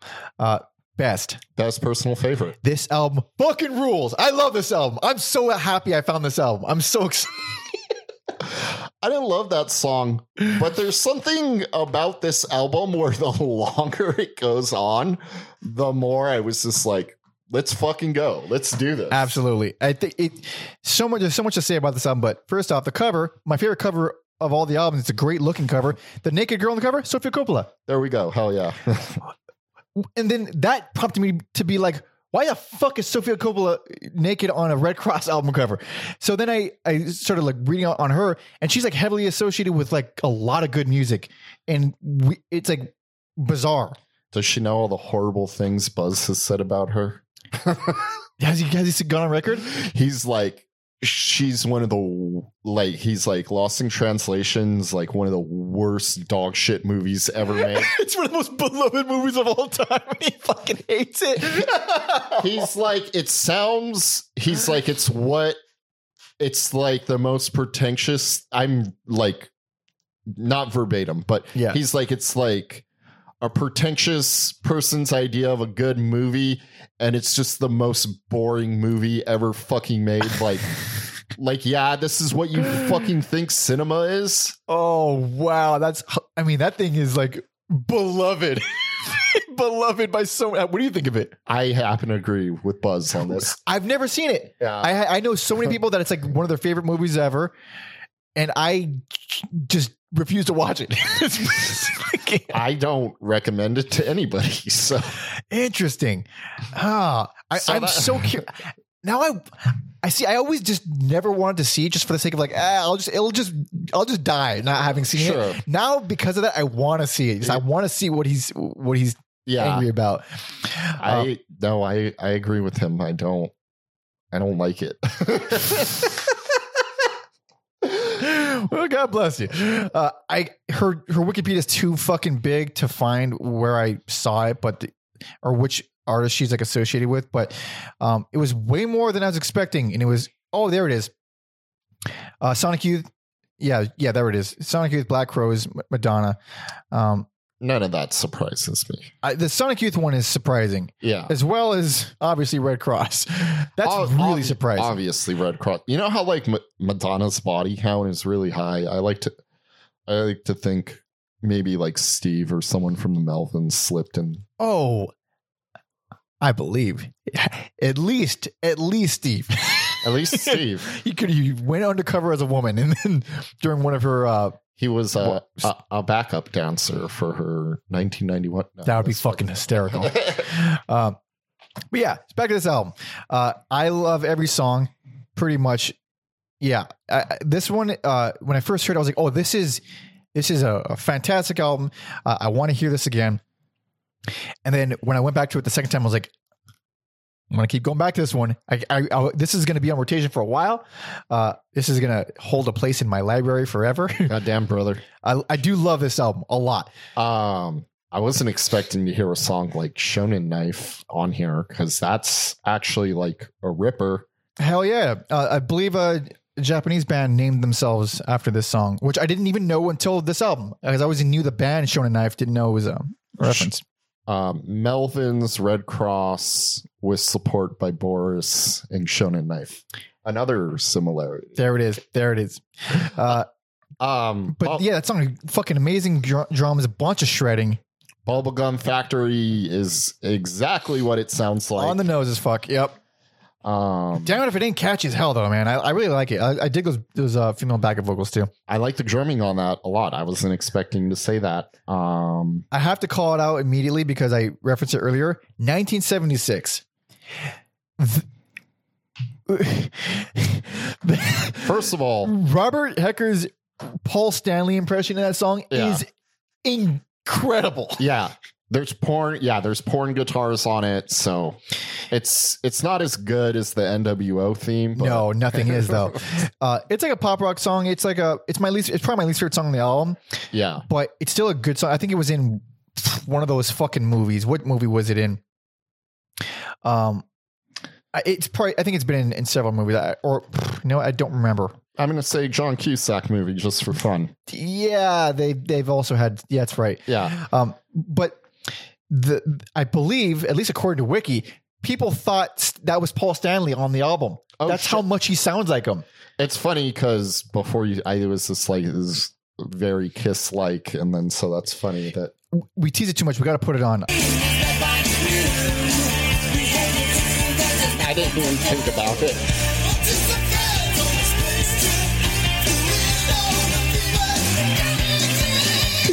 It's incredible. He sounds just like Paul Stanley.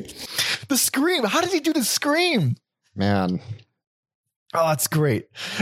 so good Uh, when okay, so a lot of these songs are just absolutely incredible. Fucking Annie's Gone is so undeniably hooky. I don't even give a fuck about how glossy and bubblegummy it is. It's just quality writing. Great song. um love the guitar solo on where i am today Oh hell yeah. Uh, fucking amazing amazing stuff there. That song it's the it's the longest song here. It's like five minutes.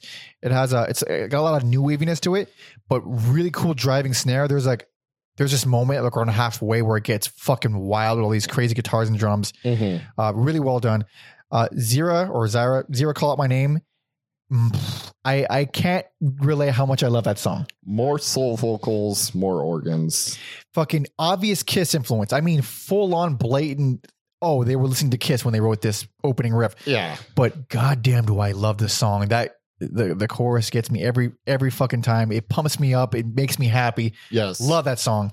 Uh, the way you describe that is kind of how I feel about Elephant Flares. Ooh. Fucking rules. Uh, the horns with the guitar playing on there just fucking. That could be an opener, and they fucking closed with it. It- So Great choice. that's just how wild this album is. Yeah, it's so fucking it's the most fun. It's a it's like the it's one of the least offensive albums I've heard in a really long time where yeah, maybe this type of thing isn't your favorite music ever, but if you get mad at it, you're you're you're, you're being a fucking bummer. There's like it's so it's just so nice and fun. Well, best case scenario, I didn't give it a bad accolade. Yeah, exactly. And I gave it the best I, I was hoping this would be your best. I was like, there's a chance it could be something else, but how can you deny this album? It's so fucking great. you're gonna you're gonna cry blasphemy, but uh, it to me it feels like their version of Time by ELO. I don't think so because people didn't, uh, fans didn't like time. Sure, sure, but this in the sense of like how out of left field it it Yeah. yeah It is out of left field. It is definitely not neurotica. yeah Yeah, so- it is way more power, way more power pop than it, there- ever before. There's not they don't do another album like this ever again. So Pretty much, yeah. th- It's there's stuff that's similar in like spirit and the way it's written, but never quite like this. This is a, this one just yeah. This is a a, del, a fucking delight, a delight of an album. I want to. I don't know if there's anything I'm missing that I want to point out. Lastly, but um, not really. I mean, it's all great. It's all fucking great. Every song, Debbie and Kim, Love is not love. Love is not love is fucking great. Uh, yeah, it's it's it's. love is not love and come is not come, Larry. I just I just got it. I fucking goddamn it, Leon, aka JB Smoove. Um, yeah, you've heard these songs before, but you haven't heard these songs before. Like if you've heard what this Ar- is. arranged like this. Yeah. Like the, the songs are truly unique, well written, unheard of before songs, played in a way that's very warm and familiar and fun. Yeah. Goddamn, I love it. But both uh both of our best, Alex's personal favorite as well as his best. It was Spirit of 76. That's that's that's right. Around this time period, they were in Spirit of 76 with fucking Devo and Leif Garrett Fucking and David Cassidy. I feel like Leif Garrett has like a weird like grunge. He was like in something else. Well, he he sang on the Teen Spirit cover on uh, the Maggot. That's what The- I was looking for. one of Thank the you. worst covers of all time and one of the Thank you. worst vocal performances I've ever heard. or one of the best. Truly one of the best worst. Because he's not he's not singing it wrong. It just sucks. I'm glad they somehow remained loose friends. It seems like yeah, something like that. At least like chummy. Uh, what? Oh, this was uh, this album was also produced by Michael Vail Blum. Apparently, he worked on "Like a Prayer" before this from Madonna. There we go. There's the connection. there we go. There's always a connection to Madonna. It's so weird. Always. Ah, wild. Uh, so uh, this is from our, our boy Tom. Well, first of all, this album was he's on Atlantic. There was a lot of not push, but there was a lot of production. There's a lot of management credits on it. There's a lot Mhm. of people involved. I think they were expecting it to do well, and I'm going to go ahead and tell you, it did not. Oh, really? You mean this like weird throwback slash hybrid of Power pop garage bubblegum. Yeah, yeah. It's no, they didn't like it too much, and it didn't do that well. But you know what else is new? Uh, but according to our boy Tom, he said. He said, To my great shame, I never really listened to Redd Kross before researching this episode, but listening to this album, I can hear a huge influence on the Manic Street Preachers, who we had a request to do them at one point. Uh, no doubt Redd Kross really inspired many bands over the years. And now I understand why Steve McDonald always seems cas- so casual about being in the Melvins. This guy's a proper living legend. I agree. It's like it's a, it's one of those. It's a band that you don't consider had as big of an effect as as they did. They really did. Even like with the, I mean, the documentary is not even out yet, but on like the all the the notes, you know, uh, on the website like about it and who they're interviewing and who's on it, like this band influenced way more people than you would ever imagine. Like for sure. That- people not even in music. that is kind of our bread and butter. Yeah, the the bands that the unsung heroes for these like Your favorite band's favorite band. yeah, or your favorite TV shows executive producer's favorite band. Your favorite Lost in Translation director's favorite band. Man, she was great in The Godfather as, as the infant. She fucking nailed it, dude. Anyway, She might have some good movies. I've only seen the one though.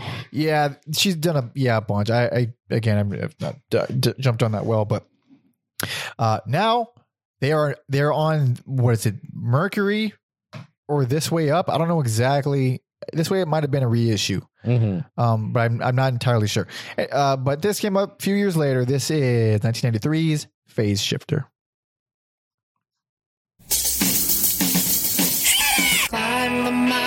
That- so it- was a nice little Easter egg for uh, standing in front of Poseur from the first EP.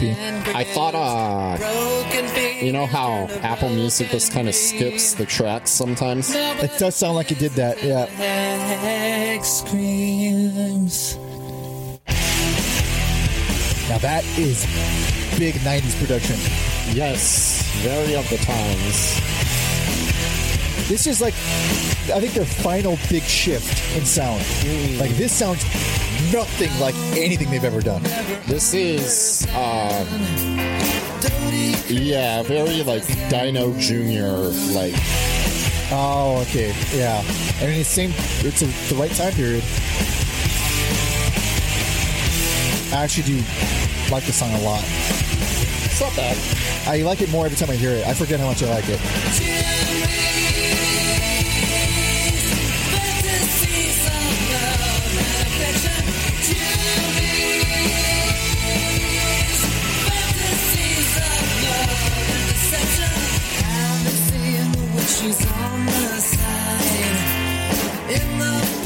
Yeah, that's a killer main riff. Not a, uh, not a, not a perfect album, but uh, I would, I would say the last time I had a decent time. Really? This was my first not decent time. This is one of my less favorite. This is like my second least favorite album. I think at first, but um, and towards the middle end, there is some like uh, it's just the, like the same song. There's but- yeah, a lot of sameness for sure. um, yeah, I don't know. There's just some like cool shit. There definitely is. Uh, Monolith is just like a fuzzy ballad, and I don't think I've ever used those two words together before. So Really nice. Yeah, f- yeah. There's really nice moments in that one. Um, that that save it for me. This is where this album I think is where the Beatles stuff gets a little intense, and I say that almost entirely because of Jeff's vocals. He now just sounds like John Lennon, and maybe not so much on the opening track, but almost every other because that opening track is an outlier. That's Yeah. like the, one of the more '90s sounding songs. Everything else kind of leans back into this uh, power poppy '90s rock kind of thing, which is a weird way to put it. But here is also this album is also one of the most obviously derivative albums of other bands. Re- And I feel that because I have two major citations okay, on uh the I'll start with the the more egregious of the two. Huge Wonder is just Wonder. the outro to War Pigs, note for note. Put it on. Remember the outro to War Pigs? N- not like probably obviously not the way you do. Well, Let me just say Okay. before I put this on, it made me think of a different band, and obviously Redd Kross did it first. Huge Wonder is actually like a standout track to me because it sounds like Trail of Dead before Trail of Dead. really Like that riff, uh, that's like a Trail of Dead riff to me. So, All right. all right, here we go.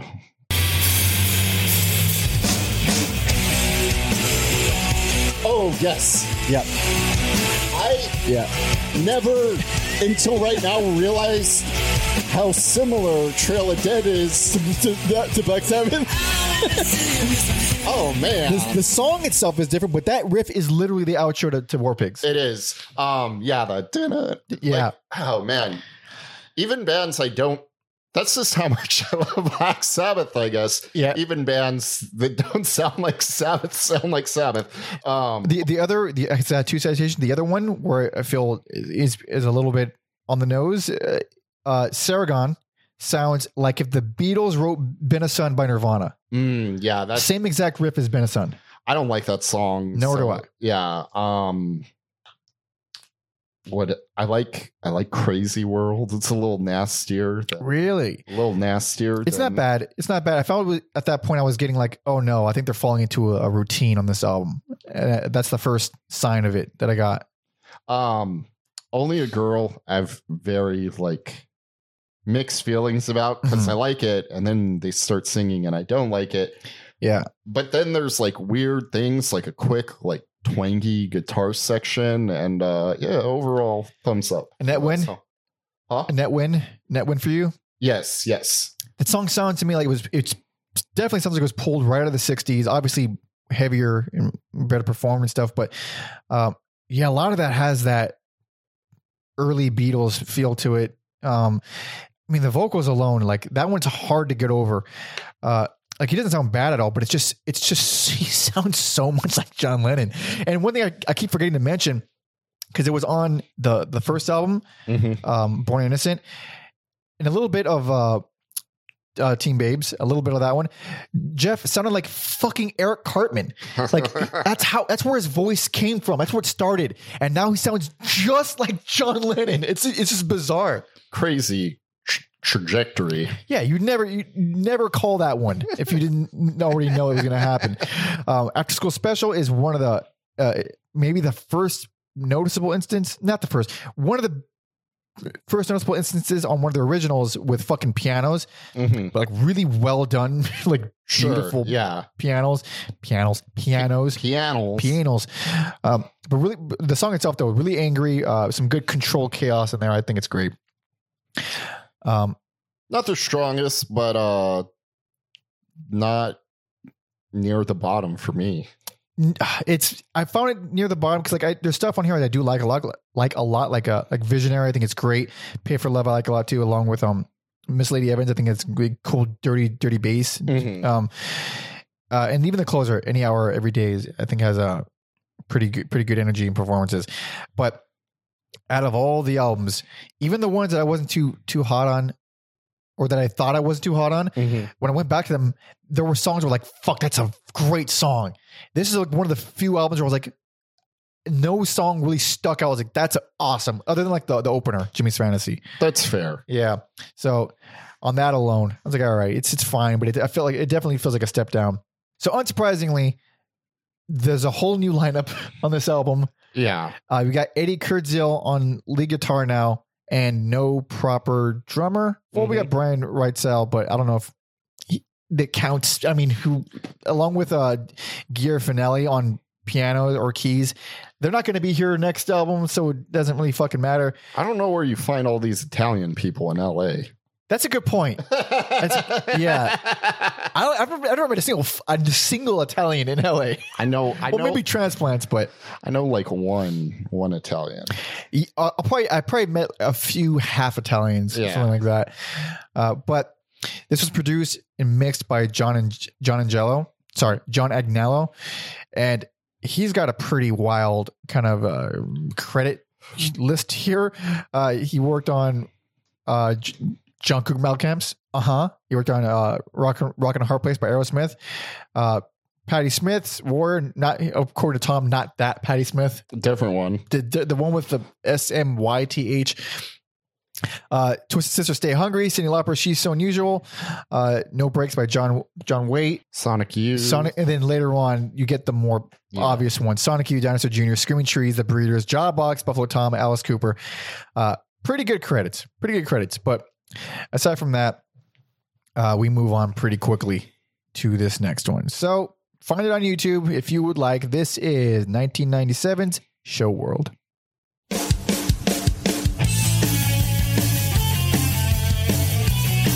This is a cover by The Quick, There we go. which explains the insane power poppiness of it. Yeah. I love these melodies. It's it's so sparksy. Yeah. I'm, I'm assuming that's just what The Quick is like.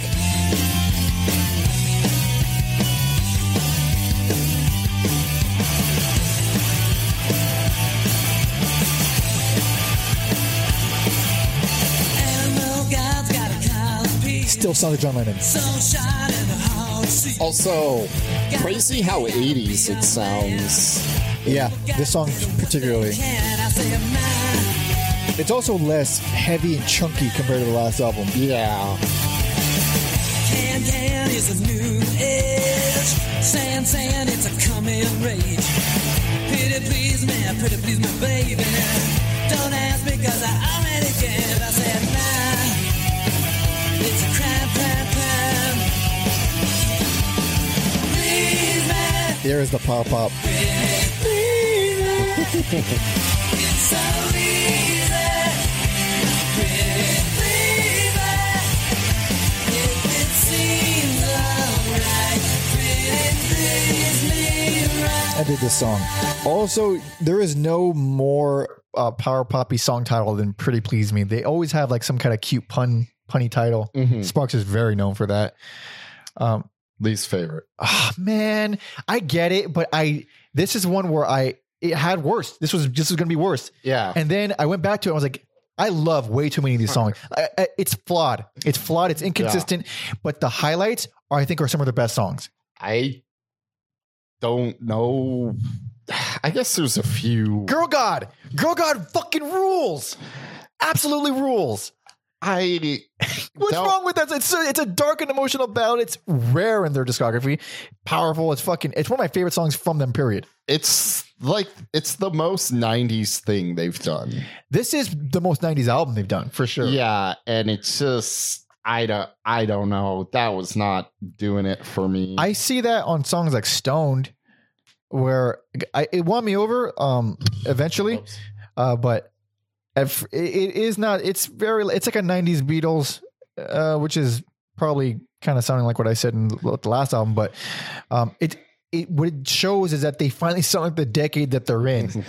Whereas like before, it always be like there's hints of '90s, uh, but mostly it's this yeah, kind of throwback thing. But now this like, oh, this is a full on '90s album with hints of what they were before. like uh, get out of myself. Big big Beatles production on it. I was pretty pretty fatigued by that one. Uh, that it's like it's more the same. It's a lot of the beat. The Beatles is really letting the it's it's beating it into your skull at this point. Uh, but even though even with that, some of the stuff here I really do like. Fucking kiss the goat. Uh, it's the it's the original closer. Um, I fucking let on. The, it's on YouTube as a bonus track. It, um, I mean, it doesn't matter. Sick love is like what it usually ends with. That's like the on reissues. That's the bonus track. Mhm. I can do without it completely. Kiss the Go as a closer, I think is fantastic. It hits unexpectedly unexpectedly hard compared to everything else in the album. It's very 90s, Mhm. very very 90s, but I, I, still think it's very good. Um, I was turned off to Ugly Town uh, at first, but that chorus won me over quick. I love it. I think it's great. I mean, the verses are a little drab, but that chorus is enough to make me a, a full fan of it. Oh man. Um highlights for me teen competition. Yes, hell yes. Uh that rules and then uh didn't love it at first but it won me over. Secret Life is Yep. Yep. a big epic Walker Brothers esque. That is very Walker. Walker. I didn't even think about that. Yeah, it's very theatrical. Um, Everything else I can not fucking like. oh, I love. this.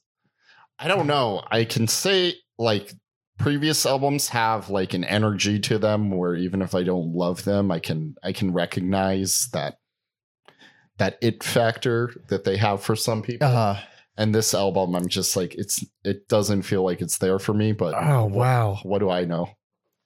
Well, it's it's not perfect, and it, and a lot of it does depend on your mood and and how many times you come back to it. Like uh, mess around is when I first heard, it, I was like, this isn't bad, but following Girl God, it is unfortunate sequencing. It's Mm. like I don't like it because because of the way it's put in the album.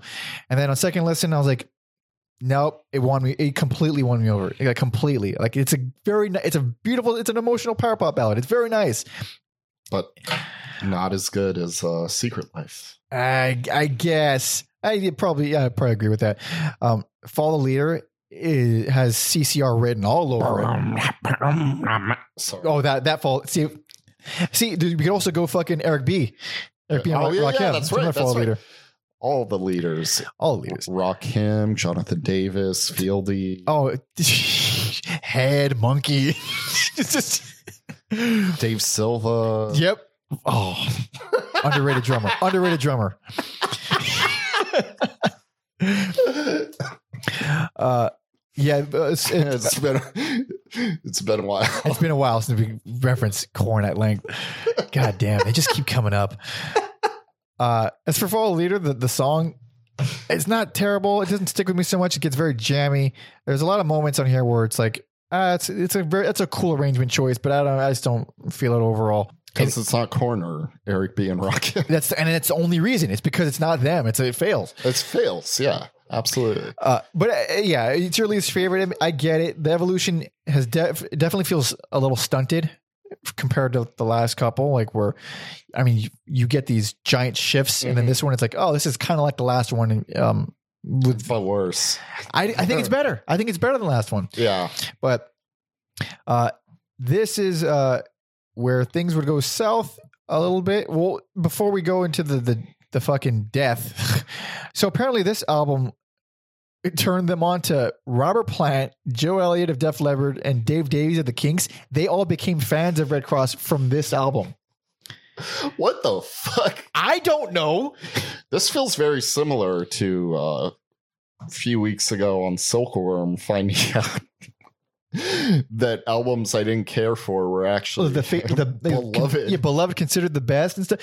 It's you fucking never know. Never know. That's why it, it's yeah, it, it's beautifully subjective. You, you if you make a call on anything, you have no idea what you're talking about. It's just how you feel, and Uh, good for you and good for us. That's what we do. It's part of why we do this. Yes. Yeah, and it's it's always fun to, to hear. I mean, Robert Plant is a fan of Redd Kross. What the fuck? so this is recorded by recorded and- and mixed by Chris Shaw. Apparently, I think he- is that him. Yeah, I think he did also did Ween, Skunk, uh, Anansie, Super Furry Animals.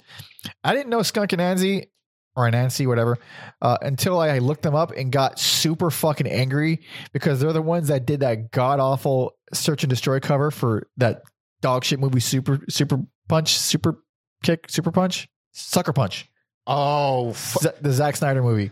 that's funny you bring that up because I randomly saw it was the 12 year anniversary of that movie. Oh, I feel was fucking old. I was like, what a fucking dark day for movies and what would come after that.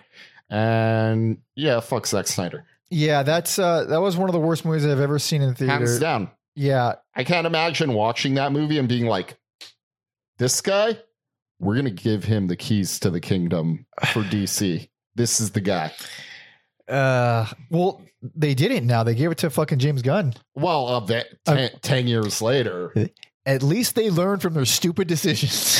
have they? we'll see when they make. They, they probably. I, if they make some a million gajillion dollars, which I feel like it's probably gonna, uh, they'll forget the name Zack Snyder entirely. Uh, but that movie did stink. And that cover of Search and Destroy, I remember vividly from 12 years ago how fucking enraged, incensed, livid, fucking fuming. I, I awful, Yeah. awful. It's, everything about that movie sucks ass except when Oscar Isaac goes, My employees. I forgot. I always forget That's- he's in that because it's like one of his earlier movies, and it's like, yeah, he's on top of the world right now, but no, no one, no one's exempt from some some garbage flicks here and there. comedian, I believe. I don't remember if it was Paul Scheer or uh, Jason Mantzoukas. Yeah. One of them, they called it Inception for Stupid People with 100% more rape. There's a lot of rape in that movie. There's I forgot about that. Yeah, so much rape in that movie. and it's like not the movie for that. It's like not the kind. It's like it's a zany, No. crazy action movie with giant bad special effects. I can't think of a worse movie to put put rape in than that movie. It's a lot, dude. Yeah, that movie really fucking sucked. oh my god. So, uh, so this is like the the sad, sad ending of this this album and band. Um, the band took a indefinite hiatus um, after this because Eddie Kurdziel, the guitarist, uh, he died on June sixth, 1999. Uh, I was trying to find more info, and what I ended up finding was uh, an, the tiniest, ittiest, bittiest MTV article from 99 that fucking pissed me off uh, because, at least according to that article, it, it seemed like it was an overdose. And it was obvious that MTV hated this band because they didn't really help them or p- promote them at all. But in the article of the guitarist dying, it referred to uh, Redd Kross as uh, kitschy and like some other like it, like really like insulting Like passive aggressive. yeah, like really shitty, underhanded insult. Like, okay, cool. You don't like the band; they're not for you. That's not no. You shouldn't have a problem with that. if the dude in the band died and now they're breaking up because of that, hold off on the fucking passive aggressive comments. Maybe you fucking cocksucker. The problem was the the fat bald guy that wasn't Matt Pinfield wasn't working there at the time. I'm looking his name up. Um, was it e- Ian Robbins? I don't know my MTV personalities. I think his name was Ian Robinson. Mm-hmm. Yes, he was the coolest, Really? coolest. Oh man. Like he would just like name drop random fucking bands. I'd be like, who? And then they were fucking cool. Oh wow. Like he genuinely loved music. yeah. Without those people, whatever they're a part of will turn to horror. It will Yes. turn to pain and anguish and, and misery. He he was a little well, I found it a little annoying because he'd always uh when he was on MTV two, he'd always do MTV two Oh, with the uh if you're listening, Yeah. the heavy metal the devil horns. It's endearing, but it is like, come on, dude. Stop that. Fucking I- knock it off. But overall, he put a lot of fucking cool bands over and probably got some bands some press they wouldn't otherwise get. So Yeah, like even even Redd Kross, maybe it was the last album, uh, Phaseshifter, or maybe it was Third Eye. They got some some playtime on 120 minutes. Silkworm got 120 minutes playtime. Like some people were like, "Yeah, fuck it." look, we Give got a shot. 120 minutes here. We'll Yeah. take we'll take whatever you indie indie alternative college radio folks got. Yeah, maybe someone will like it. And some people do. God damn it! But because of the death, uh, they just like, all right, we're gonna fucking chill and not do this for a while, which is also interesting because. They run through guitarists pretty frequently. Yeah. and this one impacted them enough to not make music anymore. That's like heartbreaking, but also like really sweet and Very. endearing that they had a connection like that. So It's yeah, it's super sad, but well, they eventually reunited uh, as as we know because they were still around right now, and they reunited with a couple. Uh, well, they have two two reunion albums as of right now, uh, and this is the first one. If you're ready, I am ready. hell yeah, this is 2012's Researching the Blues. Hello, production. Modern. It sounds like it's been 15 years since the last album. Scared her to the to be alone with that dirty temptation.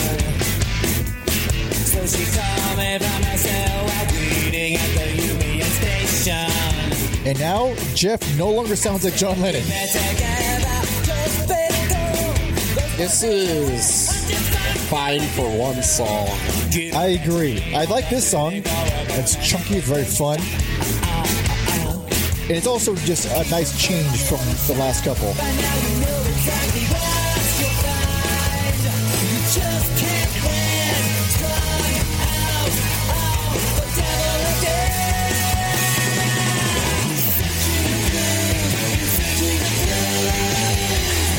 Very Nirvana sounding. Also, probably gonna catch some flack for this. Reminds me of the vines. I have not listened to the Vines. I'm sure I've heard them and didn't like them. Uh, worst. Worst, least favorite. This is. I can't believe we agreed as much as we did on this episode. I really can't believe it. this has got to be like one of the worst comeback albums. I don't think it's one of the worst. I don't. I don't. I think it's their worst album, but I don't think it's one of the worst comeback albums. I really, really don't like this. so this is uh this is the Neurotica lineup. Like member for member, Stephen McDonald. Uh, sorry, sorry, Roy McDonald on drums, no relation, uh, and Robert Hecker's back on guitar. yeah, be a lot cooler if it was Michael McDonald. That'd be or the worst thing ever, but probably the best thing ever. I want to keep forgetting about this album. Ayo. Ayo. Uh, so the songs I like on here, they're only because they aren't a, like a, uh blatantly awful. I only like one song. Well, I guess two songs. Which The title track, Right. opener, and then um, Hazel Eyes. Hazel, uh, It's you know like what? Towards the end. That I think is the best song on the album. There we go. Yeah, Hazel Eyes is fantastic. Um, it is the, the acoustic. It's only a song with like prominent acoustic guitars on it, and it they seem to get more fleshed out as the song goes on and get stronger and stronger as it goes on. That's the original closer, um, which I believe should have been the closer. Mhm. But bonus tracks and reissues, they added Pop Show with Jeff's lovely daughter Astrid on vocals. And boy, do I fucking loathe it. I think it's my it's my easily my least favorite Redd Kross song across the board. Yeah, I didn't know that was his daughter. I'm just gonna say I don't like it and be nice then. Well, she's like a singer. She has her own band. Yeah. She's like uh she was like um may, maybe like 15 or something Mhm. at uh, uh, at this time. Uh, but she she sounds like you know like a Paramore style you know teen angsty girl. Very poppy and not in the cool way that I like poppy. oh, fuck. I'd actually go this over that Poppy. I fucking can't stand that Poppy. No, poppy poppy's better. Uh, yeah, yeah, yeah, yeah, yeah, yeah, yeah. But There's like cool song titles, but then you listen to them and you're like, Ugh. there's stuff I still enjoy here that I can't really defend, like Winter Blues. Um, it's just it just makes me feel nice. I I really dislike things like Meet Frankenstein. This is the one where like the 60s, 70s Oh, that one is worship was Yeah. just too goddamn much for me. that one is a is a bit much, and it's it's also extremely brief. You think it would come and go and be uh, uh, inoffensive? It's no, it's, I mean, it's fine. all their albums are short, but this one, this one is very short as well. took a peek like Sh- Shang-Chi. Or wait, no, that's a super. This is the bad guy in Mortal Kombat? Oh, Shang Tsung. Shang Shang. okay, you reverse the consonants and those are Shang Shung. I'm gonna call. I'm sticking with that one. That's Yeah. what we're gonna call it. Whatever. Uh, took my soul. took her so really uh i the fact that i had to like decide that like oh wait i think this one actually is the worst it wasn't like a cut and dry i was in agony kind of thing I knew immediately, unless the one after this was somehow worse.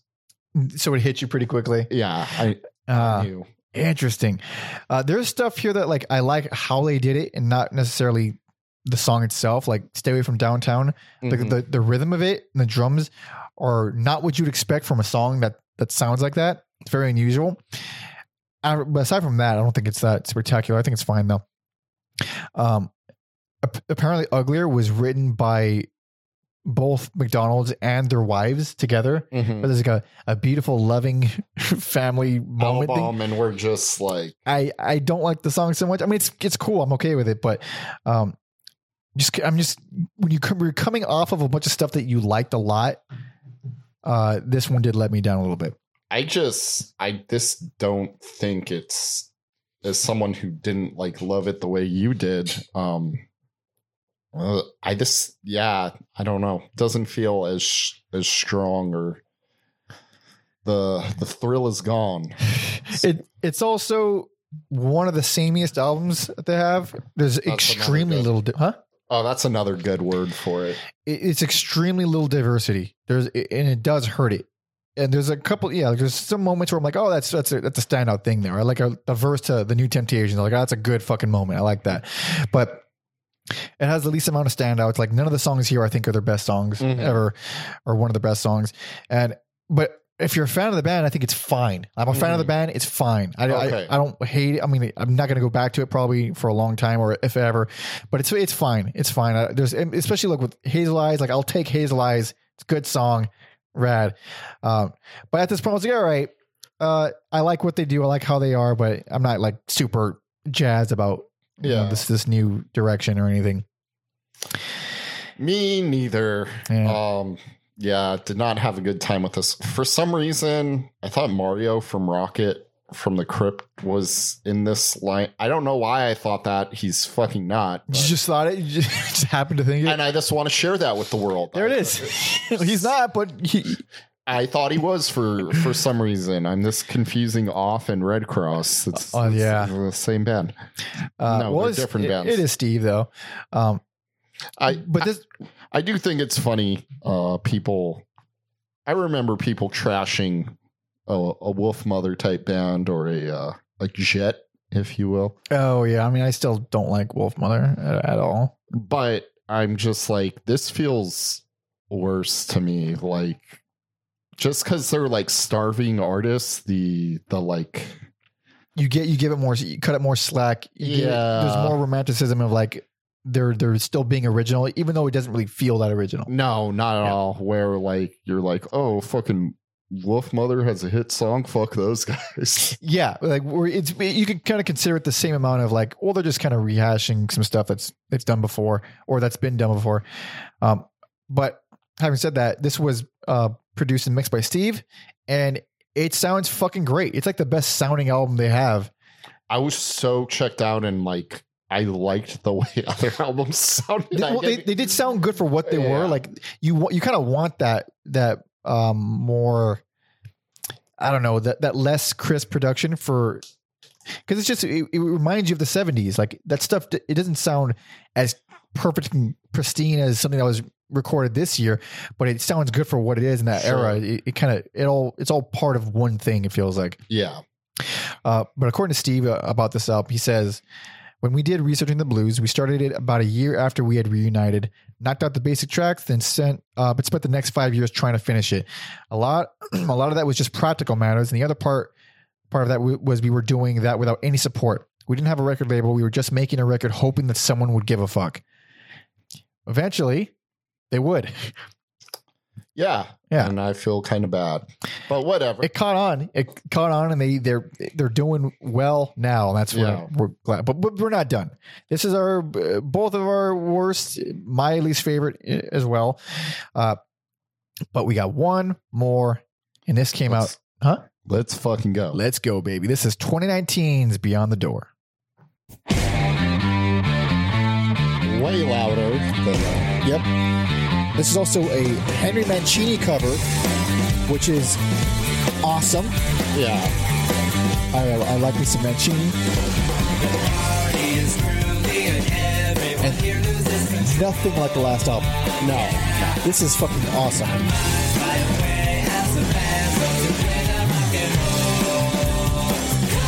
Just basing all over the place. Yep.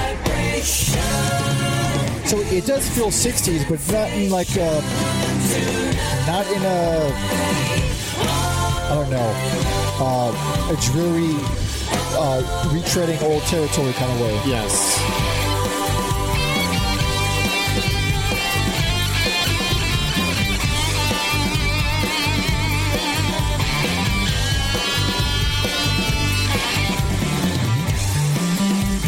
There's that bass.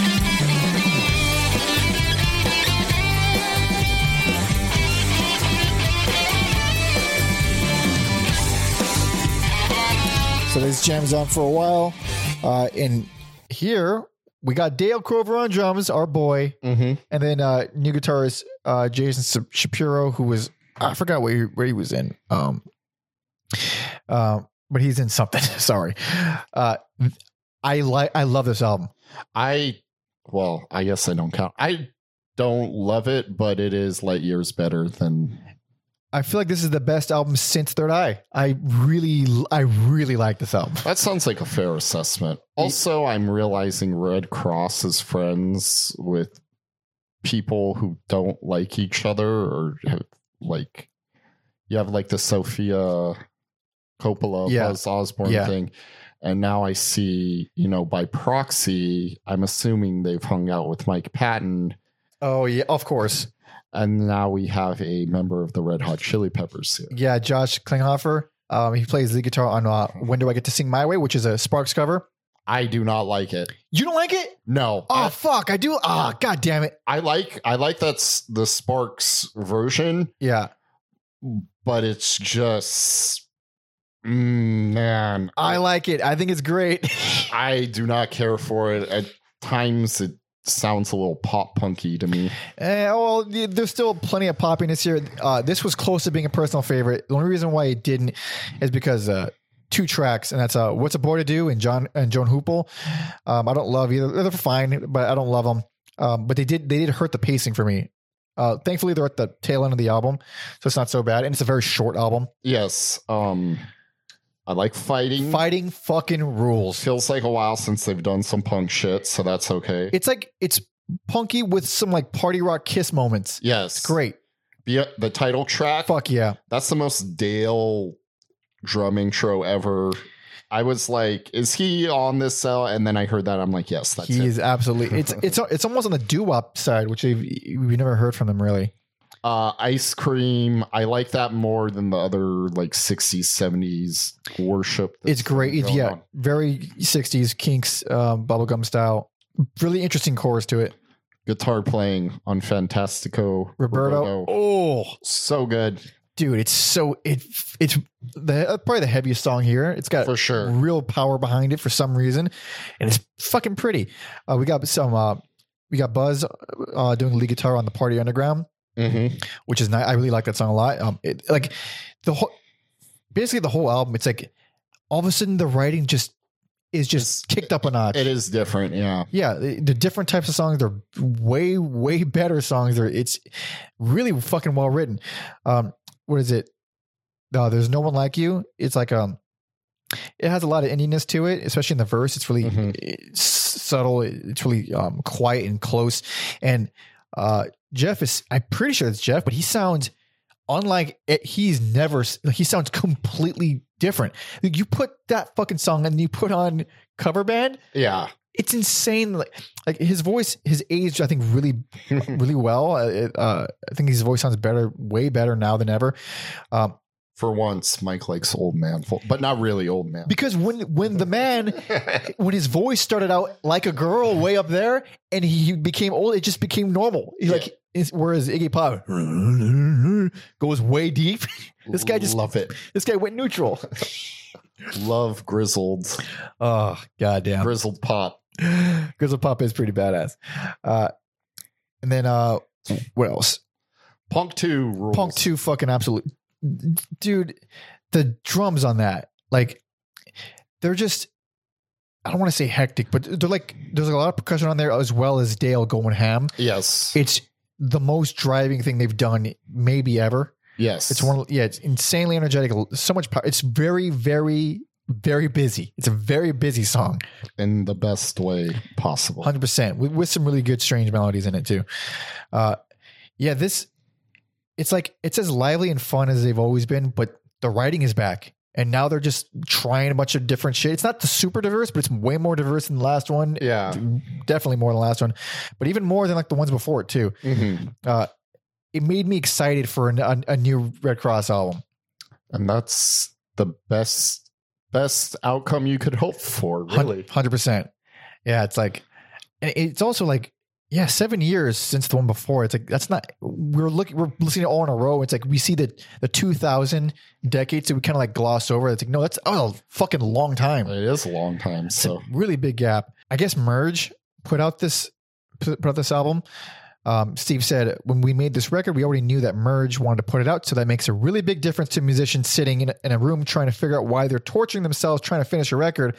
And sure, art for art's sake. Uh, and Jeff is more of an artist than I am, but I prefer to know that it's not just for my own sake. And I'm just so much busier now. I'm in three bands, so we had uh, various things to use as as deadlines to work toward. who would have thought? Yeah. It just yeah. So it's like I guess yeah. I mean they're much older now. They're not probably Also, huh? also looking at these notes, I knew I saw Steve and Mario together Wait, what? because Steve played in off.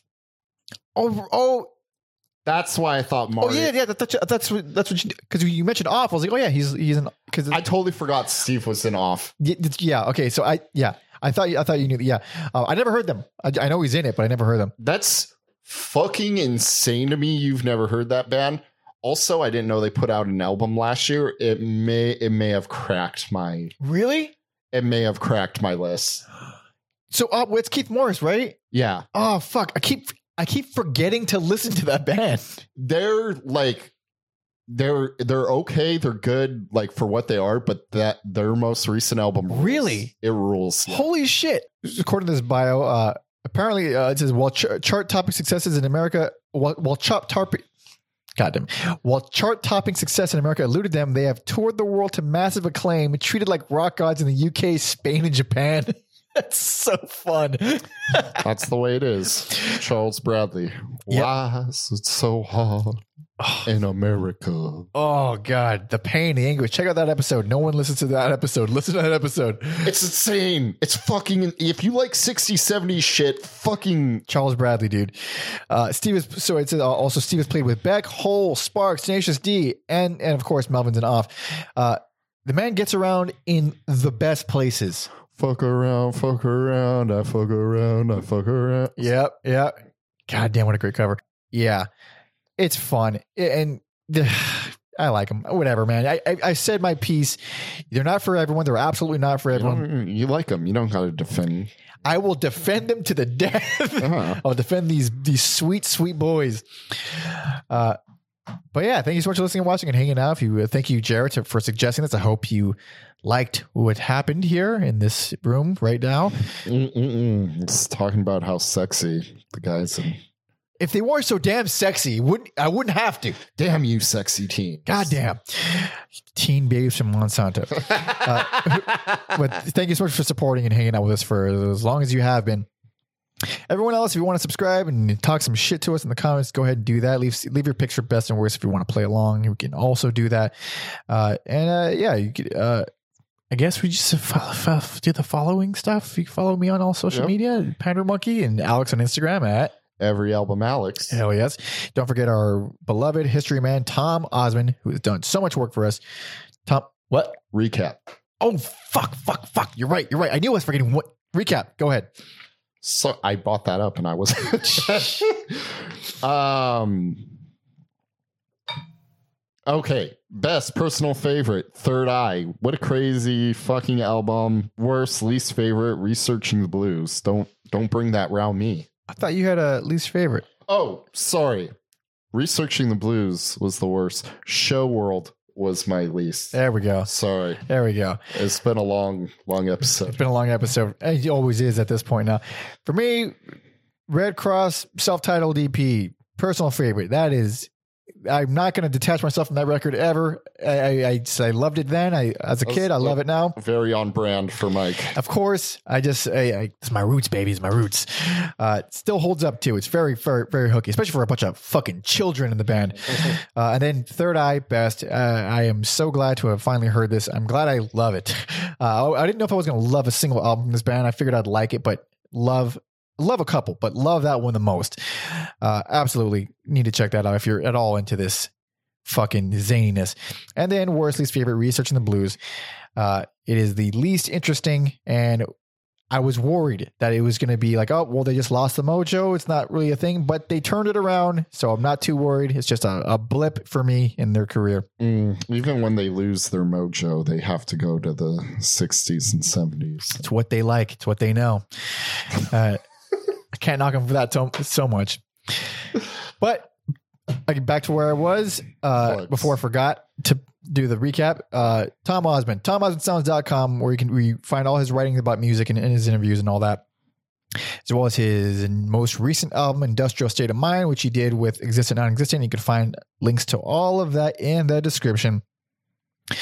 And well, I think the only th- important thing left is a Patreon. I'm pretty Yeah, that is the most important. we need it, baby. And that's where Jarrett requested this. So patreon.com slash every album ever. There we got some bonus episodes. You get to see our schedule in advance. You get to vote on polls to decide who we cover next.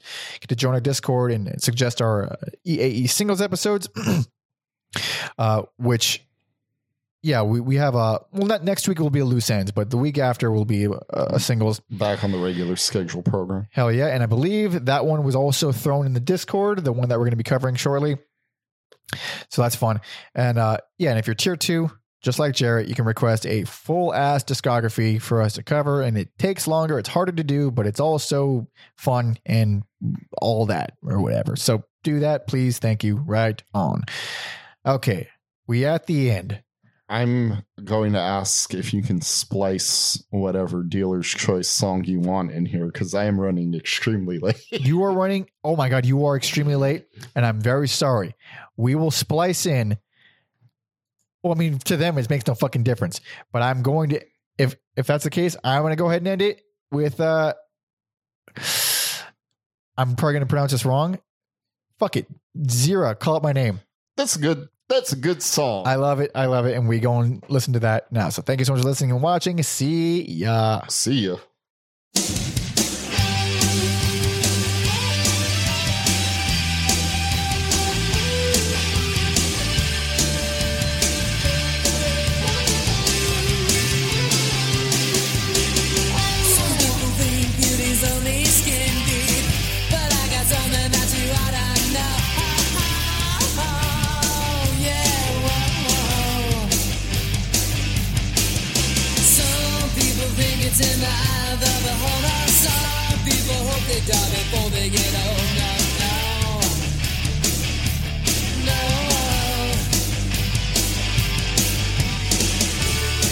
that the disco.